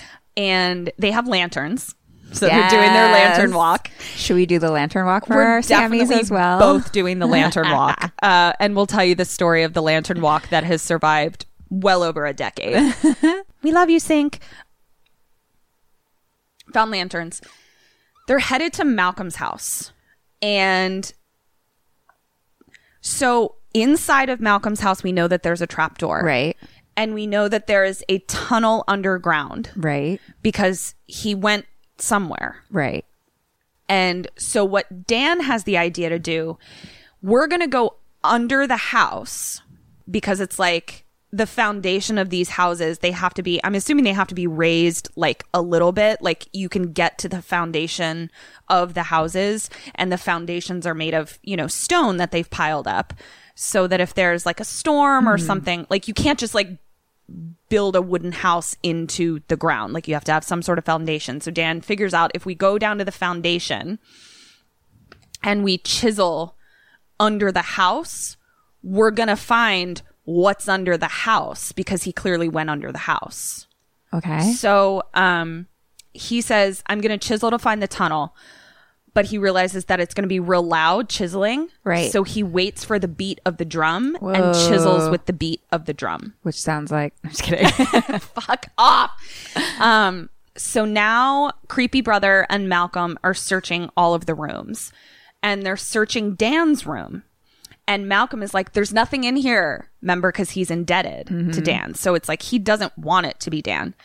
But then he finds the map of the village that Dan drew. uh oh. And they realize there's an X marks the spot over Malcolm's house. So he tells creepy brother, go to my house. Back with Jeremy and Dan. Dan tells Jeremy to put the rocks back, but don't seal it. So he's gotten under the house and there is a fucking tunnel. So he gives Jeremy his knife, his switchblade razor thing, and says, use it on whoever. And so Dan is now underground of the house looking for the tunnel and um, Jeremy gets found by the third brother. The third brother sees who it is and lets him go. So this is the first time that we realize that third brother is maybe not drinking all of the Kool-Aid. He's Is like, and he's like the nice guy too. Mm-hmm. yeah, he is. So now Malcolm and Creepy Brother get there, and Malcolm sends the third brother to get a rifle and flush him out, he says. Creepy Brother wants to go, and Malcolm is like, No, you'll kill him because you're a psycho. We need him alive. Mm-hmm. So he doesn't let Creepy Brother do things that require restraint Right. at all. So now Redhead, Hot Redhead, sees third brother and creepy brother opening the trap door to the tunnel. Okay? So Inside Malcolm's house. inside Malcolm's and house. And is she inside Malcolm's house? No, she can just see it through the window. Okay. Now Malcolm goes into the forest and we see that the exit to the tunnel is in the middle of the forest. Oh shit. So he stands at the exit to the tunnel. Mm-hmm. Dan, now we're with Dan in the tunnel who has a lantern. And he's walking, walking, walking, and he sees that, like, oh shit, like this tunnel, this isn't a secret room under his house. This goes somewhere. He's walking and he finds a hole in the walkway of the tunnel and just kind of like looks down at it, like, what is this? But keeps going forward.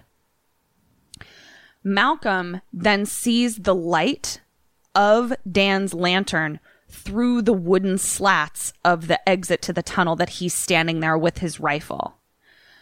Pointing the rifle at the exit, his horse whinnies. Dan hears it. Simultaneously, he realizes Malcolm is up there, and then he hears someone behind him too, because third brother followed Dan behind. So now he's trapped between two Malcolm and mm-hmm, 3rd mm-hmm. brother. Kim, where does he go and where do you go? Wow. Really in a pickle. Mm-hmm.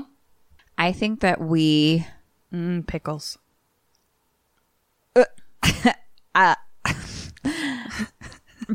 I like pickles. moving on. yeah. I, am I'm gonna let that go. Um, I think that we together blow out the lantern and hide in the hole. If it's a hideable hole, jump in the hole. I don't understand how Together? big the hole is, but yeah.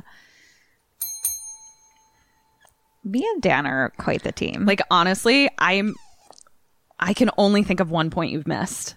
Like you're killing it. You're absolutely killing it. He does. He crawls into the hole. Unfortunately, uh oh. that that hole is is is the latrine. Oh fuck. So now he's up to his nostrils Barf. in ancient shit. Barf. It's rough. So Dan is down in the hole trying to contain his barf. and uh, trying to travel back through, and then something comes out, and I don't know if it's a bat or a rat, but nobody want like I love both of those animals. I don't want a shit covered bat or rat. like I don't want those three things combined. I would like a shitless bat or a shitless rat, but once you add all kinds of bodily fluids to it, I'm not interested. Neither is Dan. So he's in the latrine and he's like, "Whoa, bat rat, gross. Also, blah, also, whoa, this is terrible." Blah. And then all of a sudden, crone lady. She's crawling towards him through the shit, shrieking. Oh my god. quickly like crawling towards him and Dan's like back it up back it up back it up and he he comes back up through another like there's several holes that you can kind of like get oh, to Oh, okay. and he quickly climbs back up through another hole that he came to and it's he's in a completely different part of the cave tunnel now. And he drinks water from like an underground spring like there's just some water dripping and he's trying to wipe you know lots of uh, shit off of him. And he lights a lighter to see where he is he had a like a lighter on him to see where he is and there are etchings all over the walls. And one of the etchings is clearly a creepy crone lady. So all of this is happening. Malcolm is still at the exit of the tunnel and he sees, so he saw Dan's lantern, mm-hmm. right? Mm-hmm. Dan then ducked into the latrine. Mm-hmm. So the lantern from Malcolm goes away. Then the lantern appears again. It's not Dan's lantern. It's It's, the third brother. Right. Okay. So Malcolm sees it again and shoots Oh shit. through the slats. Right. Third brother is like, "Don't shoot! Don't shoot! It's me." And so Mal- now Malcolm and third brother are like, "Where the fuck did he go?" Well, we know that he was in the latrine. All right. So now back with Dan with etchings of the creepy crone lady trying to wipe shit off of him. And now we cut to literal creepy crone lady. And Malcolm is talking to her. She is basically in captivity in this shack where she has somehow been eh, eh, chained up by the roots of hundreds of trees. Like she's lay, kind of laying down, but like can't move because mm-hmm. she's all of these roots are holding her captive. Okay? Okay. And she looks fucking busted. Malcolm approaches and he's like, Why did you show yourself to him? He then slices his hand again. He just is like slicing his hands all over the place. Like he just does not give a shit. And I, oh, she appears to be bound in the roots and she's starving for blood and gets like when he cuts his hand. He feeds creepy crone from the cut in his hand and she just like is lapping it up but also seems like bummed that she's lapping it up like she's like i have no choice pretty much and he says to her no more will you poison our crops now here comes a bloody shirtless dude dragging something behind him, a body question mark in a giant Burpsmap. Uh-huh. And he appears to be wearing a Burpsmap made of roots.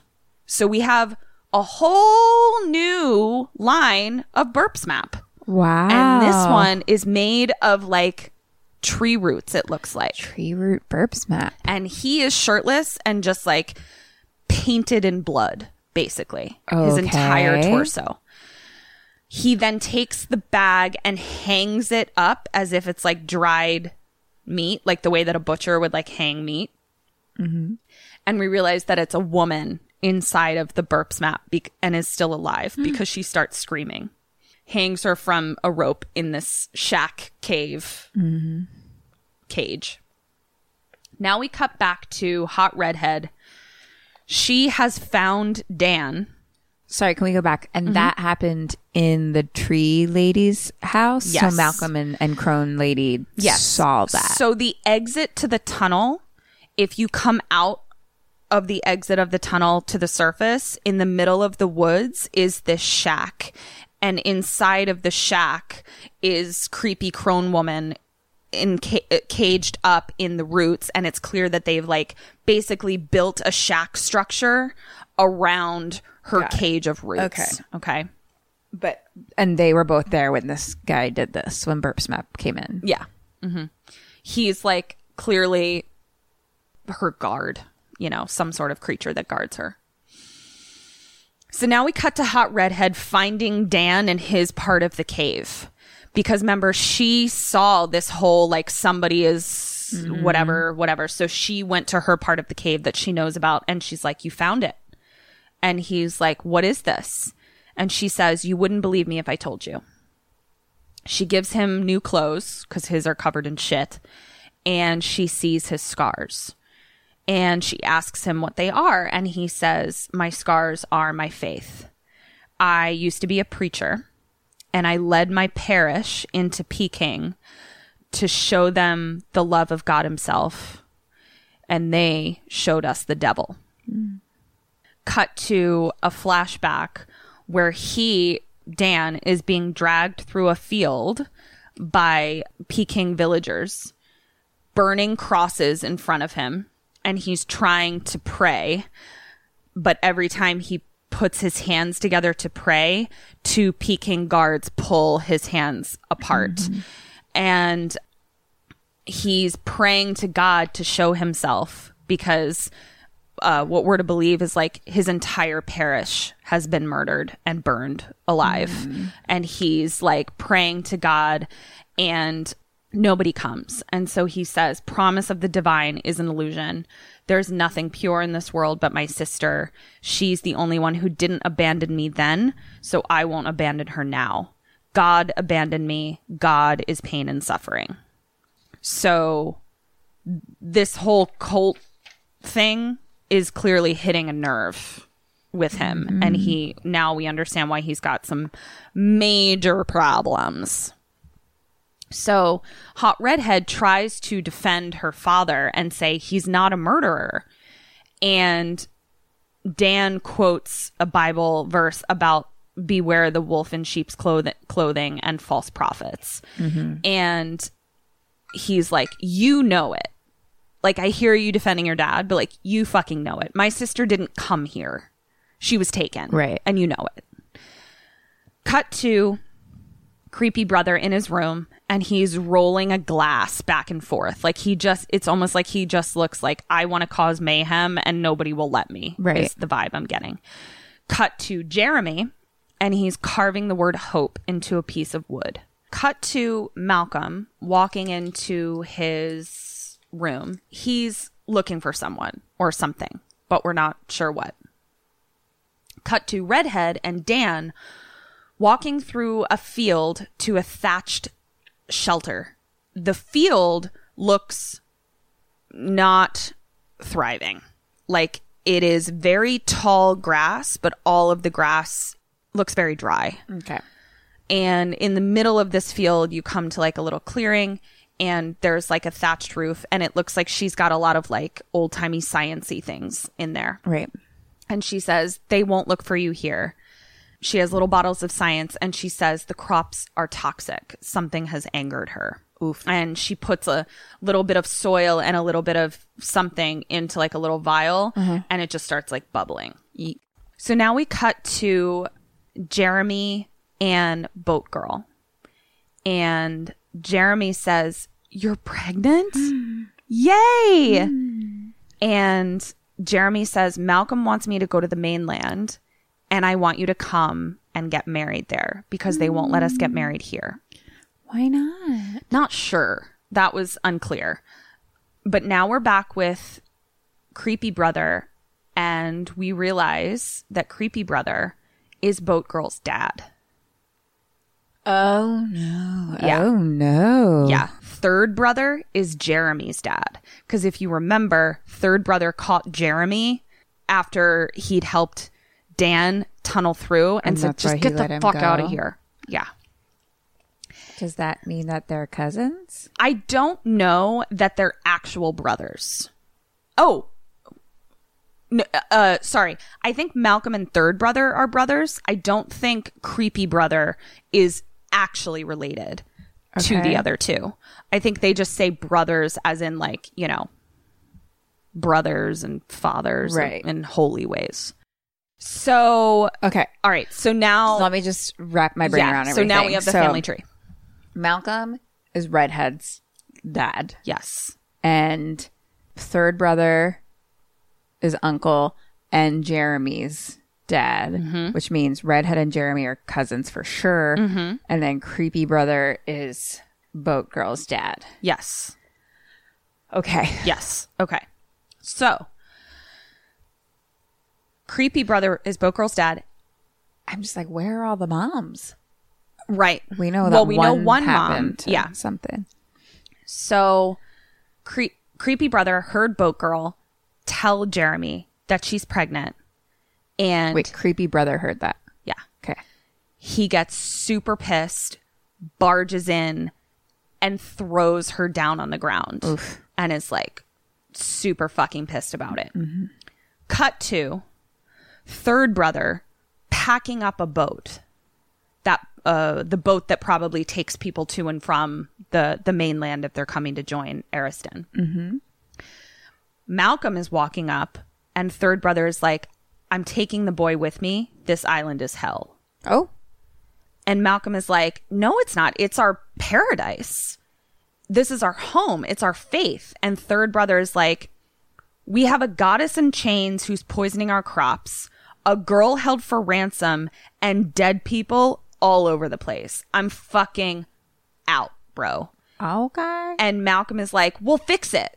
And this is the first time where we see that, like, Malcolm's character appears to be someone who has been driven to do things that were not initially in his nature. Like, it sounds like he started this with good intentions. Like he actually believed in it and was Yeah. trying to do a good thing. Yeah, but now he's a dude that's like ended up killing people and and captured a girl for ransom. So it's mm-hmm. like he's definitely strayed from the path as well. And the third brother is the one who was like, "Do you really not see like mm-hmm.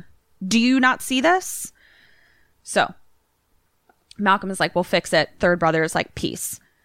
Cut back to creepy brother asking boat girl whose kid it is because Jeremy had left by that point and like he snuck out and then creepy brother came in and was like I heard you t- I heard you say that you were pregnant.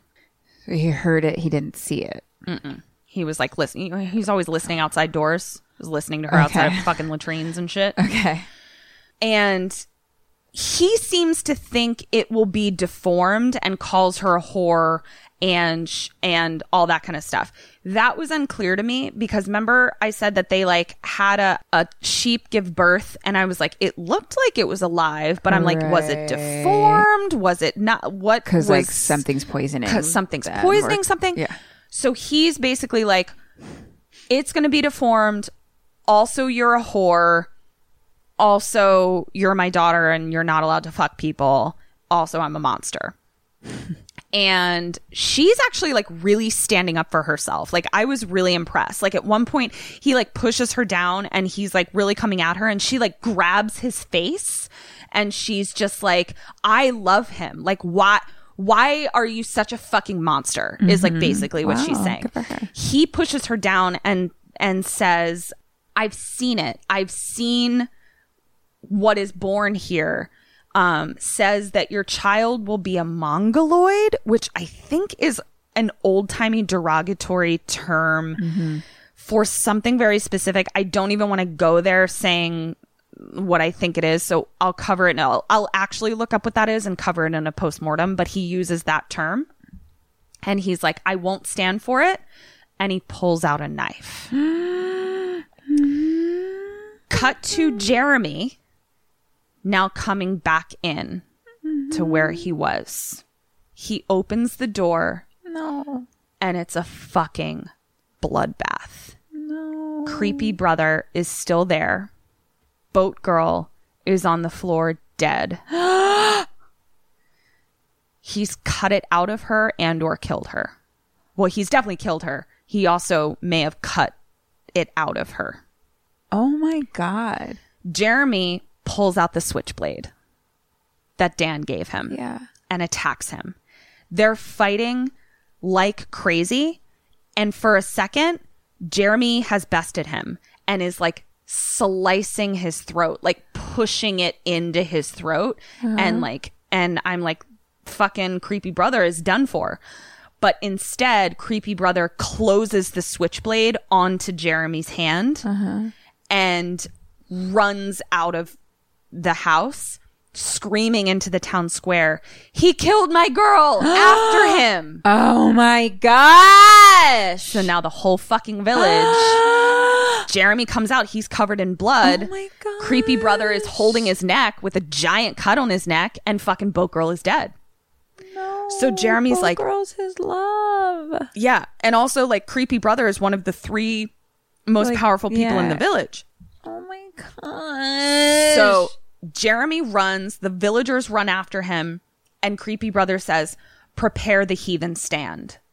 And one of the guards is like, But Malcolm, and he's like, Malcolm is not the divine ruler of this land. Do it. And he makes the guards sound the alarm. Is there's some mm-hmm. bell ringing. Cut back to Dan and Hot Redhead. They hear the alarm. And mm-hmm. Dan says, What's that? Jeremy is being pursued through the field where they are. And villagers are running after him. He gets to Redhead and Dan and tries to tell them that it wasn't him, it was her father. But the villagers get to him and they take him all the way back to the town square in the village. Creepy Brother is now in the town square in the village in full black garb all of the guards are standing around him in basically KKK outfits, but all black. Um, but like the pointy hats or whatever the fuck. I'm sure they'd love me calling it outfits and pointy hats.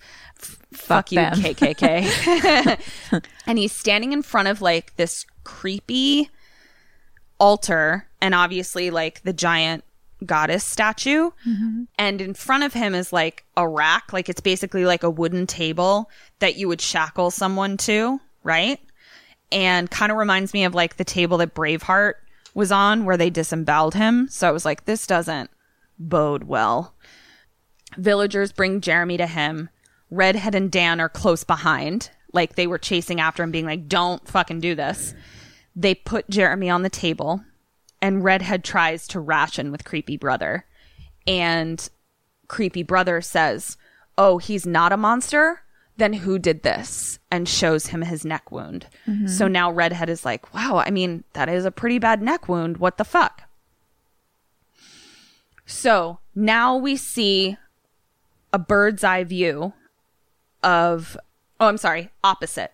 We see a view of the sky so from jeremy's perspective looking up at the sky Okay. he's being shackled by his hands and feet and his oh, this is Ooh, okay his head is being put into a vice All right Okay. and so now the camera is jeremy's view Uh-huh. just up at the sky and then the sky just we hear bone crunching Oh. and then the sky just kind of gets ah splotches of red ah Yeah. Still alive. Ah! But they so upset. it was one of the most upsetting perspectives I've ever seen. Because, like, how often do we Oh my see people's like heads being crushed, Ah! and it doesn't occur to us like what your eyes would then see? so that was a Ouchies. bummer. Okay, so now his head is, is in is is in a vice, and his head's been popped, but he's still alive. And we see at the top of his head behind him is a giant screwdriver What? with basically like Why? an apple core on it. Okay. So you know if you one of those things where if you have to take the core out of an apple, you can just like stick it in and then pull it out and the core comes out of it and now there's a hole in the apple. Not exactly, but sure. So it's that. Okay. Um I'm concerned. and so the giant screwdriver which we now know will be manned by creepy brother. Creepy brother leans down to Jeremy's ear and whispers, I've wanted this. then he goes to the giant screwdriver and he turns the crank slowly Oh fuck! I'm into the top of Jeremy's head. um. Dan has subsequently been captured himself and is being held with a large uh, stick with a point on either end, and there are guards holding his wrists over the stick. So Okay. it looks he's in the position of like what you would be in the stocks, Right. and he's being made to watch the whole thing. Okay. Um, and creepy brother slowly turns the crank.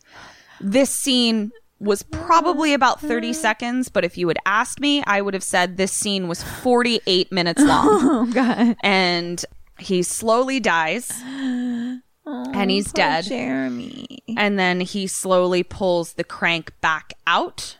And we now see the top of Jeremy's head.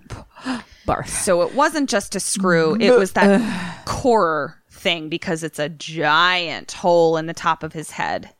Then we see creepy brother put a quote unquote symbol of purity inside of the giant hole in Jeremy's head.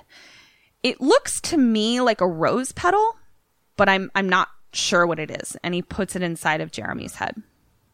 Wow. It's a bummer. It was probably one of the most gruesome scenes I've ever seen. I'm upset. it was really upsetting. Like there are not many scenes where I feel like I have to turn away, Yeah. but I had to watch this with like one eye closed. It was it was pretty upsetting. Porter one-eyed it. I did Porter one eye it, and I was stone cold sober. I, I- was a little high, but I, was mostly upset. sober. I don't feel good on my insides. Nope. I feel. Honestly, neither did Jeremy. yeah.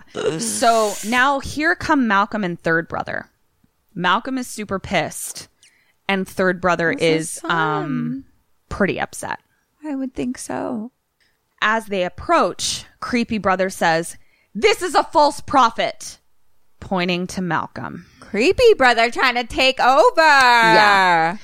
So now creepy brother approaches Dan and says, "This is the man that is fucking our shit up." Referring to Dan, like he's the intruder. And he says, "If you really care about this island, take this man's life." And he's saying this to Malcolm. Malcolm approaches Dan, who's in his stocks position. Mm-hmm. And Redhead tries Stocks and bonds. yeah, stocks and bonds. Redhead tries to reason with him, saying, Please don't be who I fear you've become. Then all of a sudden, gunshot. Third brother comes out with a gun shooting. Right. Dan uses that opportunity to because the guards become distracted. Right. He uses that opportunity to use the stake that they're holding Start him on. hitting people. Yes, Kim, are you in? Da- like, what is happening? he literally like stabs them both in the face Nice. with like either end of his stick. I'm just an 18th century survivor. I guess so. And Redhead is now trying to save Dan. Malcolm and creepy brother uh run after him. So running, everyone's running into the woods. Okay. Third brother is being pursued by Dan. Because basically, what third brother did, pew, pew, pew, pew, pew. Malcolm and creepy brother, and then runs off. So Malcolm and creepy brother are like, let's go get him. Okay. Dan, stabby stab guards in the face, runs after third brother. So now basically like creepy brother and Malcolm are like, we gotta catch Dan, but also we gotta catch third brother. Everyone's running into the woods. Okay. Okay. Okay. Third brother being pursued by Dan. The third brother doesn't know that it's Dan who's immediately behind him. He thinks it's either Malcolm or creepy brother. So he shoots. Mm-hmm. Misses Dan. Then all of it, so Dan kind of like ducks down. When he comes back up, here's creepy crone lady creeping through the woods. So we're like, mm-hmm. fucking forgot about this bitch. so now Dan has to keep running through. Third brother runs into that shelter that we know houses creepy crone lady. Okay. Dan hears a gunshot from inside. Okay. Third brother comes out. He's been shot. Okay. Before he dies, he says, Burn it all down. Falls to the ground. Blood splattered root Burpsmap comes out and shoots him again. So hmm. the gunshot fired was Came from, from Root Burpsmap. Root Burpsmap. Dan hides before Root Burpsmap can see him, Right. just as Malcolm and Creepy Brother approach the cabin. Okay. Creepy Brother shoots Burpsmap because Burpsmap is holding a gun. He doesn't know what the fuck this fucking creature is Okay. capable of. Nothing happens. Uh oh. Rooted Burpsmap is like, what else you got, bitch? Like, what, bruh? So Malcolm tries to stop Creepy Brother from like pursuing Rooted Burpsmap. Creepy Brother then turns the gun on Malcolm and shoots him down and he falls into the tunnel shaft. Okay. All right. Shit. So now Dan is hiding inside of a part of the shed and sees the whole thing. And he sees creepy brother brother uh, w- walk into the shed and Dan is like crawling through the shed trying to like avoid creepy brother. And he sees through some like roots cuz remember there's like fucking roots growing mm-hmm. everywhere. Sees rooted Burpsmap has the entire top half of Jeremy's body in there with him. And he's trying to feed blood and pieces of Jeremy's body to creepy crone lady Crone lady. who is trapped in the throne tree cage of roots.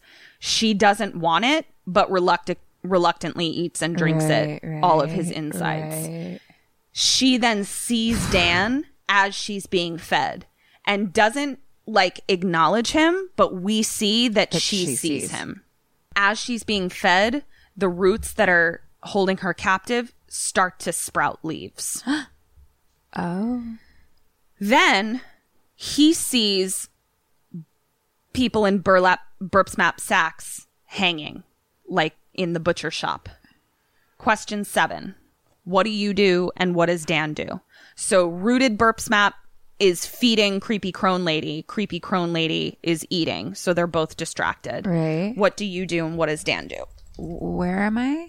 you're inside this i keep saying cabin because it they've kind of built something up around it but it's like you're almost in also in the woods also in this sort of like Right. rooted tree house type of thing but uh, root Burpsmap is feeding creepy crone lady and distracted by that creepy crone lady isn't going to say anything and you see uh, bodies in Burpsmaps wiggling from the ceiling Alive bodies. yeah. And one of them obviously is your sister. Oh. Or at least you're hoping it is. Okay. And then where is creepy brother right now? Kind of sc- like we're not sure. We don't see him though. Not inside here. Yeah. goodness gracious. Mm-hmm. I'm going to. Okay. I think I'm gonna t- wait. Can I move? I'm I'm. Mm-hmm. I'm able to do things. Mm-hmm. Okay. You you're basically like you're in there but like creepy brother and malcolm haven't seen you yet so you're just kind of like trying to scoot away every time that they're around like blah, blah, Right. blah. But I'm still in my stocks and bonds. No remember uh they you actually weren't attached they were holding your wrists over it so once you stab them you're fucking free as a bird I thought I was chained in stocks and bonding all over the place no right now. you're you're fucking free free I thought I free was as a buying bird and selling stocks. you're fucking Lynyrd Skynyrd free bird okay. We can both leave. yep Let's see. Then I'm gonna start taking down Burpsmaps. okay and what do is that you and w- Yeah, I need to find my sister. All right, and what And- is If she's up there, I want her. and what is uh good old Hot Dan do? Hot Dan. You know what? Let's just do the same hand in hand. We're we're a team. Two half points.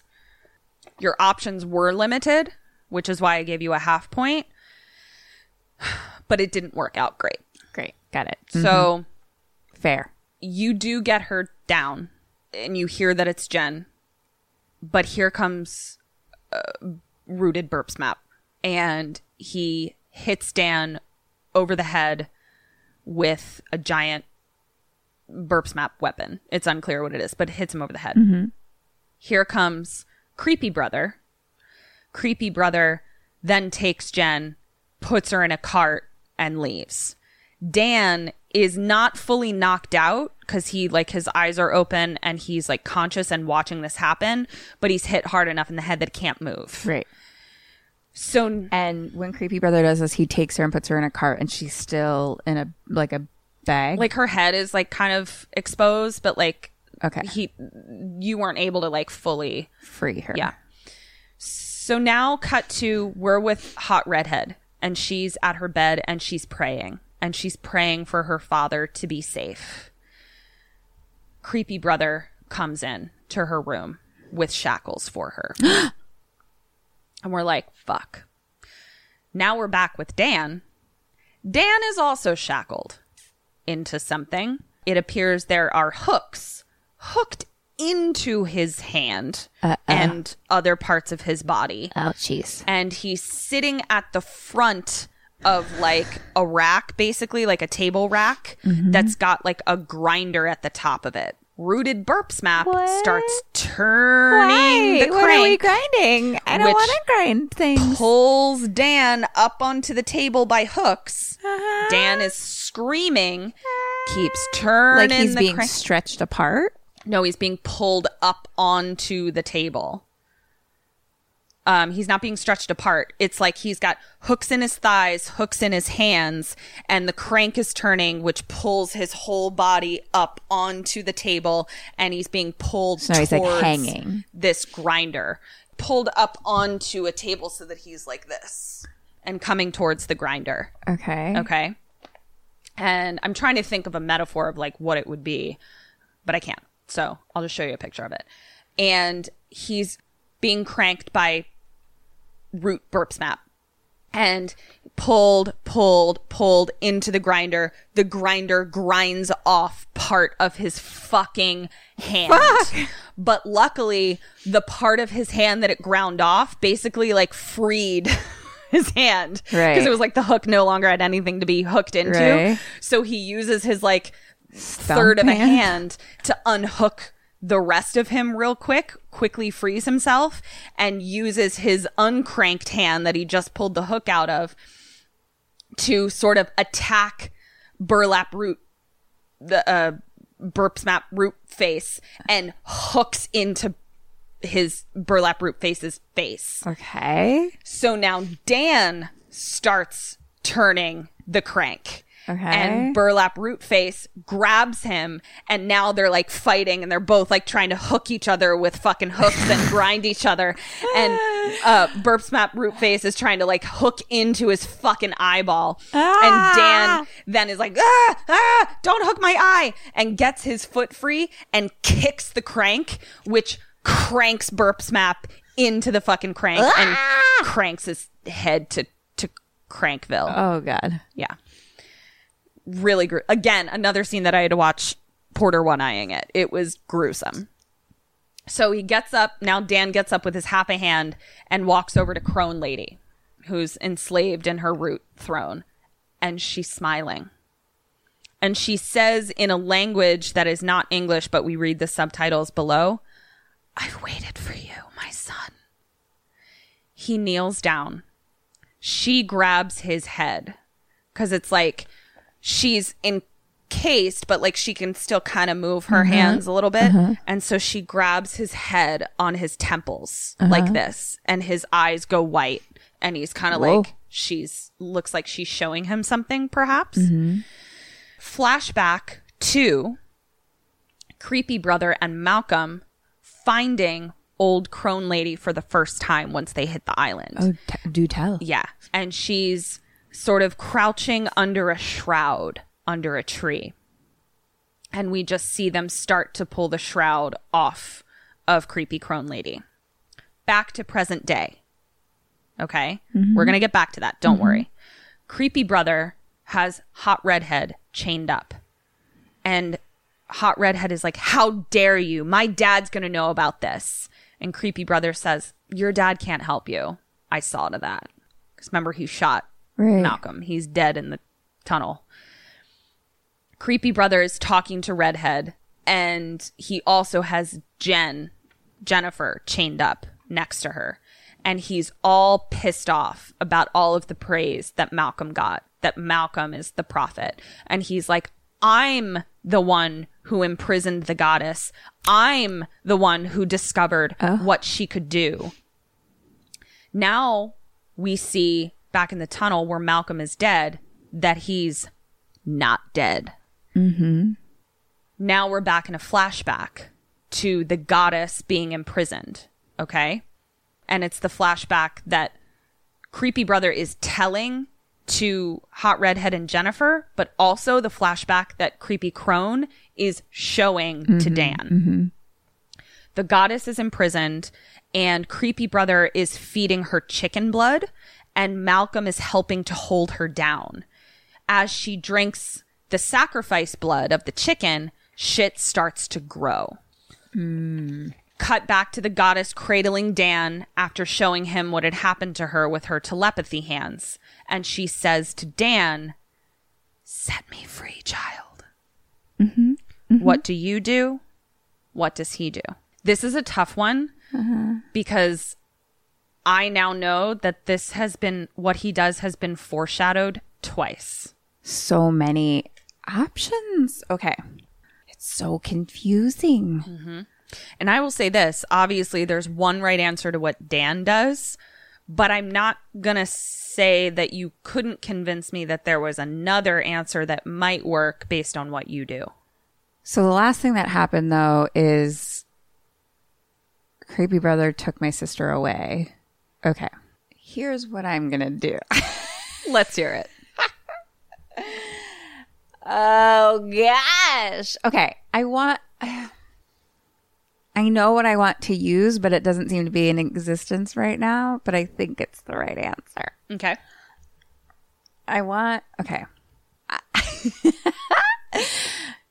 Eric's going to have a lot of dead air to cut out. Let me think. Here's what I want to do. okay. I want to find that Malcolm is still alive and I want him to help me because he is indebted to me. Okay. And he is now on the same team as me against Creepy Brother. Okay.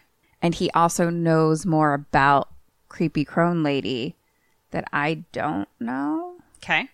Because I don't know if freeing her is good or bad for me. Correct. Uh, uh, correct meaning nor does nor does Dan. He Right, only knows right. what we know. Yeah. All right. I'm going to say that he starts cutting the roots and setting her free and lights things on fire. Lights what on fire? The roots Okay. and the shack. Okay. And also, oh, oh, okay, okay, okay. It's just so complicated. Okay, wait, hold on. Hold on. I'm holding. I have been holding forever. It's so complicated. I know. I'm just playing with you. Because what if, Mm-hmm. what if she's one of the mothers that I was looking for? Could be. But Redhead's mother said. Fuck, there's just so many options. Mm-hmm. Okay, I also want to give her some of my blood, maybe. Oh. All right, here's what's going to happen. Do t- I mean honestly, do tell. Him and I both give her some blood of our h- half a hand, Okay. mangle hand. Okay. So that way we're blood connected now. okay. He- he- he's going to release her, Okay. Okay. and together they're going to get rid of creepy fucker brother, and he will save his sister and redhead, and they will ride off into the ocean sunset together. Yep. Okay. Uh, That's and what he does. That's what he does? And Okay. um, I also do that, and maybe have Malcolm help me too, because he's indebted to me. no dings. All of that, no dings. Okay, everyone, Sammy's, I'm going to let you in on a little production here. So, Eric is is amazing and what he does is if there's any dead air, he cuts it out, okay? So like what you're hearing is actually sort of like has all the air sucked out of it, so you're not hearing a lot of dead air. So what you're probably going to hear is about mm, maybe five to 10 seconds of Kim thinking. Uh, what I experienced was, uh, and I'm looking at the clock here, about five and a half minutes of her thinking. That was uh, really complicated. And at the end of it, she got zero points. at this point, I don't know what's going on. It's so complicated. There's so much lore and Right. so much So gore. here's where I think you're going to be. so much more to figure out. here's where I think you're going to be mad at yourself. Oh, Maybe it's probably simple. Yeah. So I she made it says- too complicated. Yeah. She says, "Set me free, child." Right. Dan says, "Forgive me."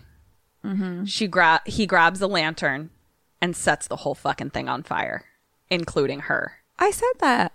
You said that about four minutes ago, and then we got to he set her free, and they all And went set her on to. fire. She is dead. He burns her alive. Okay.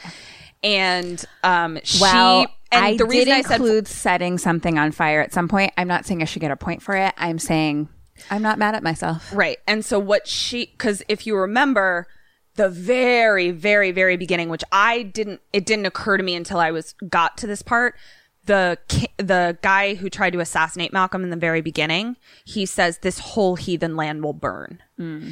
Then third brother right before he dies says That I burn remember. the whole thing to the yeah, yeah that yeah. I So- remember, which is why I included fire. yeah. So she she just sits there and happily burns to death. Mm-hmm. Now Malcolm wakes up and he hears the goddess sort of shrieking. Mm-hmm. He climbs out of the hole and sees the shack all aflame. Mm-hmm. Just so you know, you weren't watching this, but Dan would have literally no reason to think that Malcolm was still alive. Um, he was shot almost point blank and fell into the hole. Uh, so the fact that he's alive is surprising to us as well. Dan is now running back through the woods, and as he's running back, he looks up and there's just dozens of bodies hanging from the trees Oh. now we're back with creepy brother and he's describing more of the lore and he says i'm the one who discovered that if we feed her she delivers then the animal blood stopped working malcolm got soft and instead of feeding her what she needed people blood he denied that that's what was required mm-hmm. basically but which is now why we know that there are bodies hanging from the trees. Right. And we also know that he was like, all right, we'll feed her people blood, but not dead people blood. Like they can just give us Right. blood at night. And so he says to Hot Redhead, Creepy Brother says to Hot Redhead and Jennifer, So here's how this is going to go now. I'm the boss. Malcolm's dead.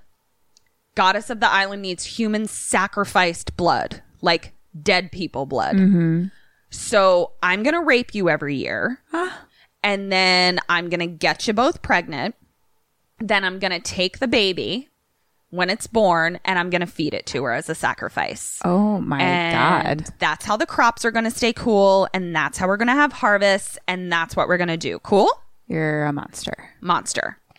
And so then Creepy Brother hears screaming. It's the screaming of the whole village is now on fire because, like, the fire traveled mm-hmm. and people are freaking out.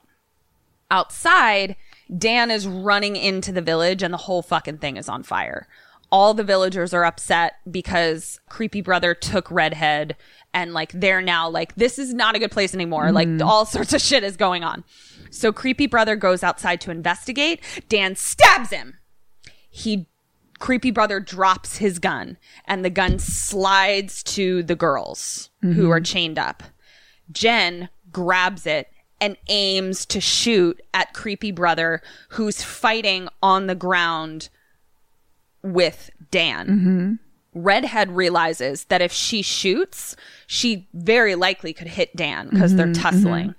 So Redhead grabs it and instead she tries to shoot the chains that they're hooked up to out of the wall to free themselves. Doesn't quite work. They kind of have to still try and pull it out of the wall, but they got it, you know, most of the way. Meanwhile, Dan is on top of Creepy Brother trying to best him. Creepy Brother still has a knife in his chest. Dan stabbed him in the fucking chest, mm-hmm. but he's not goddamn dead. And Creepy Brother takes one of his knives and just starts stabbing ah. Dan in the side forever. Fuck. Like he's clearly listened to our podcast and is just Stab stabbing forever. forever. But Dan is holding strong. Creepy Brother takes the knife and just starts pushing the knife into Dan's neck. And we're like, oh, f- I mean, Dan's done. Like he just got stabbed forever and now he's, his throat is being sliced. We're watching it be sliced when bam! Redhead fires, uh, I'm sorry, Redhead pistol whips Creepy Brother in the head. They've gotten themselves free. They're still shackled, but they got it out of the wall. Then she wraps the slack of her shackles around Creepy Brother's neck and starts pulling. Fuck yes. But it's hard for her to strangle him because like his body is moving as Right. she's trying to pull it tighter. So Dan, this movie was gory.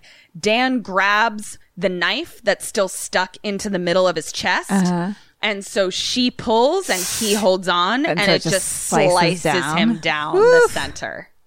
Whoa. So he's strangled and sliced at the same time.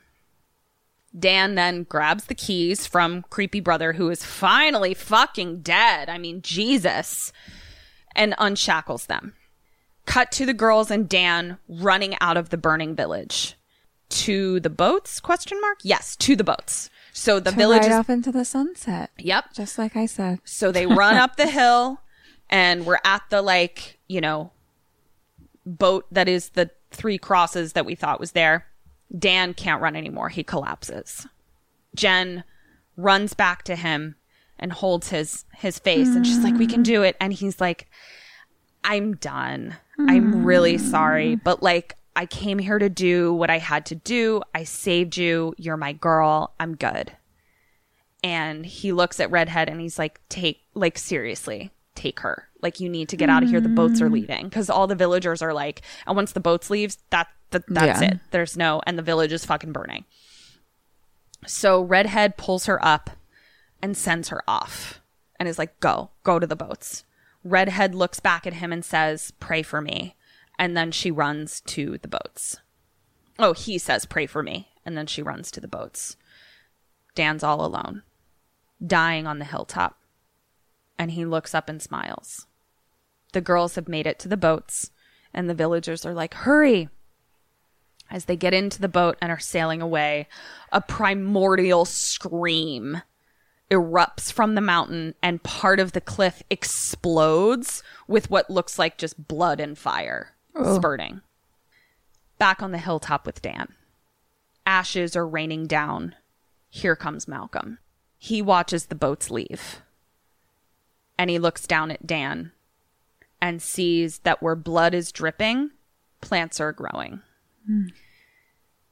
Dan just lays his head down, smiles, and plants grow into and around him, and he becomes part of the island, and he's gone. Hmm. The end. That's it? Wow. Yeah. It was good. It's a doozy. It was good. And Malcolm Sheen has Malcolm Sheen. Michael Sheen has solidified himself in my Hall of Fame of actors. So fucking good. All right, you want to know your points? You I fucking do. killed it. All right. I really do. I'll be right back. Hey guys, this is Ket. And Kim. And we just want to let you know about our brand new Patreon we just launched. You can find us at www.kimandketstayalive.com. And you'll also find merch on there. Check out our merch store and follow us on social media at KK Sam Podcast. We love you. Bye. Okay, Bernsey, Yes. you did great. What did I get? So for your questions, uh-huh. you got 11 out of 15. that's really That's good. really, really, really fucking good. Right. No. Why? You got 4 out of 10 on your Dead or Alive, Oh. which gave you a 15 out of 25 total. But you did, I mean, you did so good. Like you did really We good on the questions for so long. Yeah, I mean, you killing it. You fucking killed Just it. taking names. Yeah. Fucking. I was super impressed. Um, so yeah, that was Apostle. That was great. That was Thanks, man. fun. I'm stressed. I'm.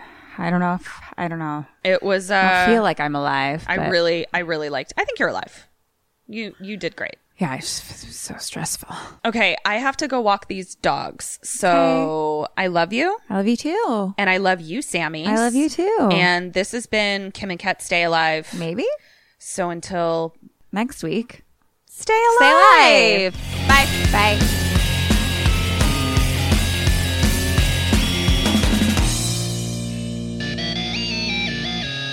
ghosted me. I'm, I'm done. done.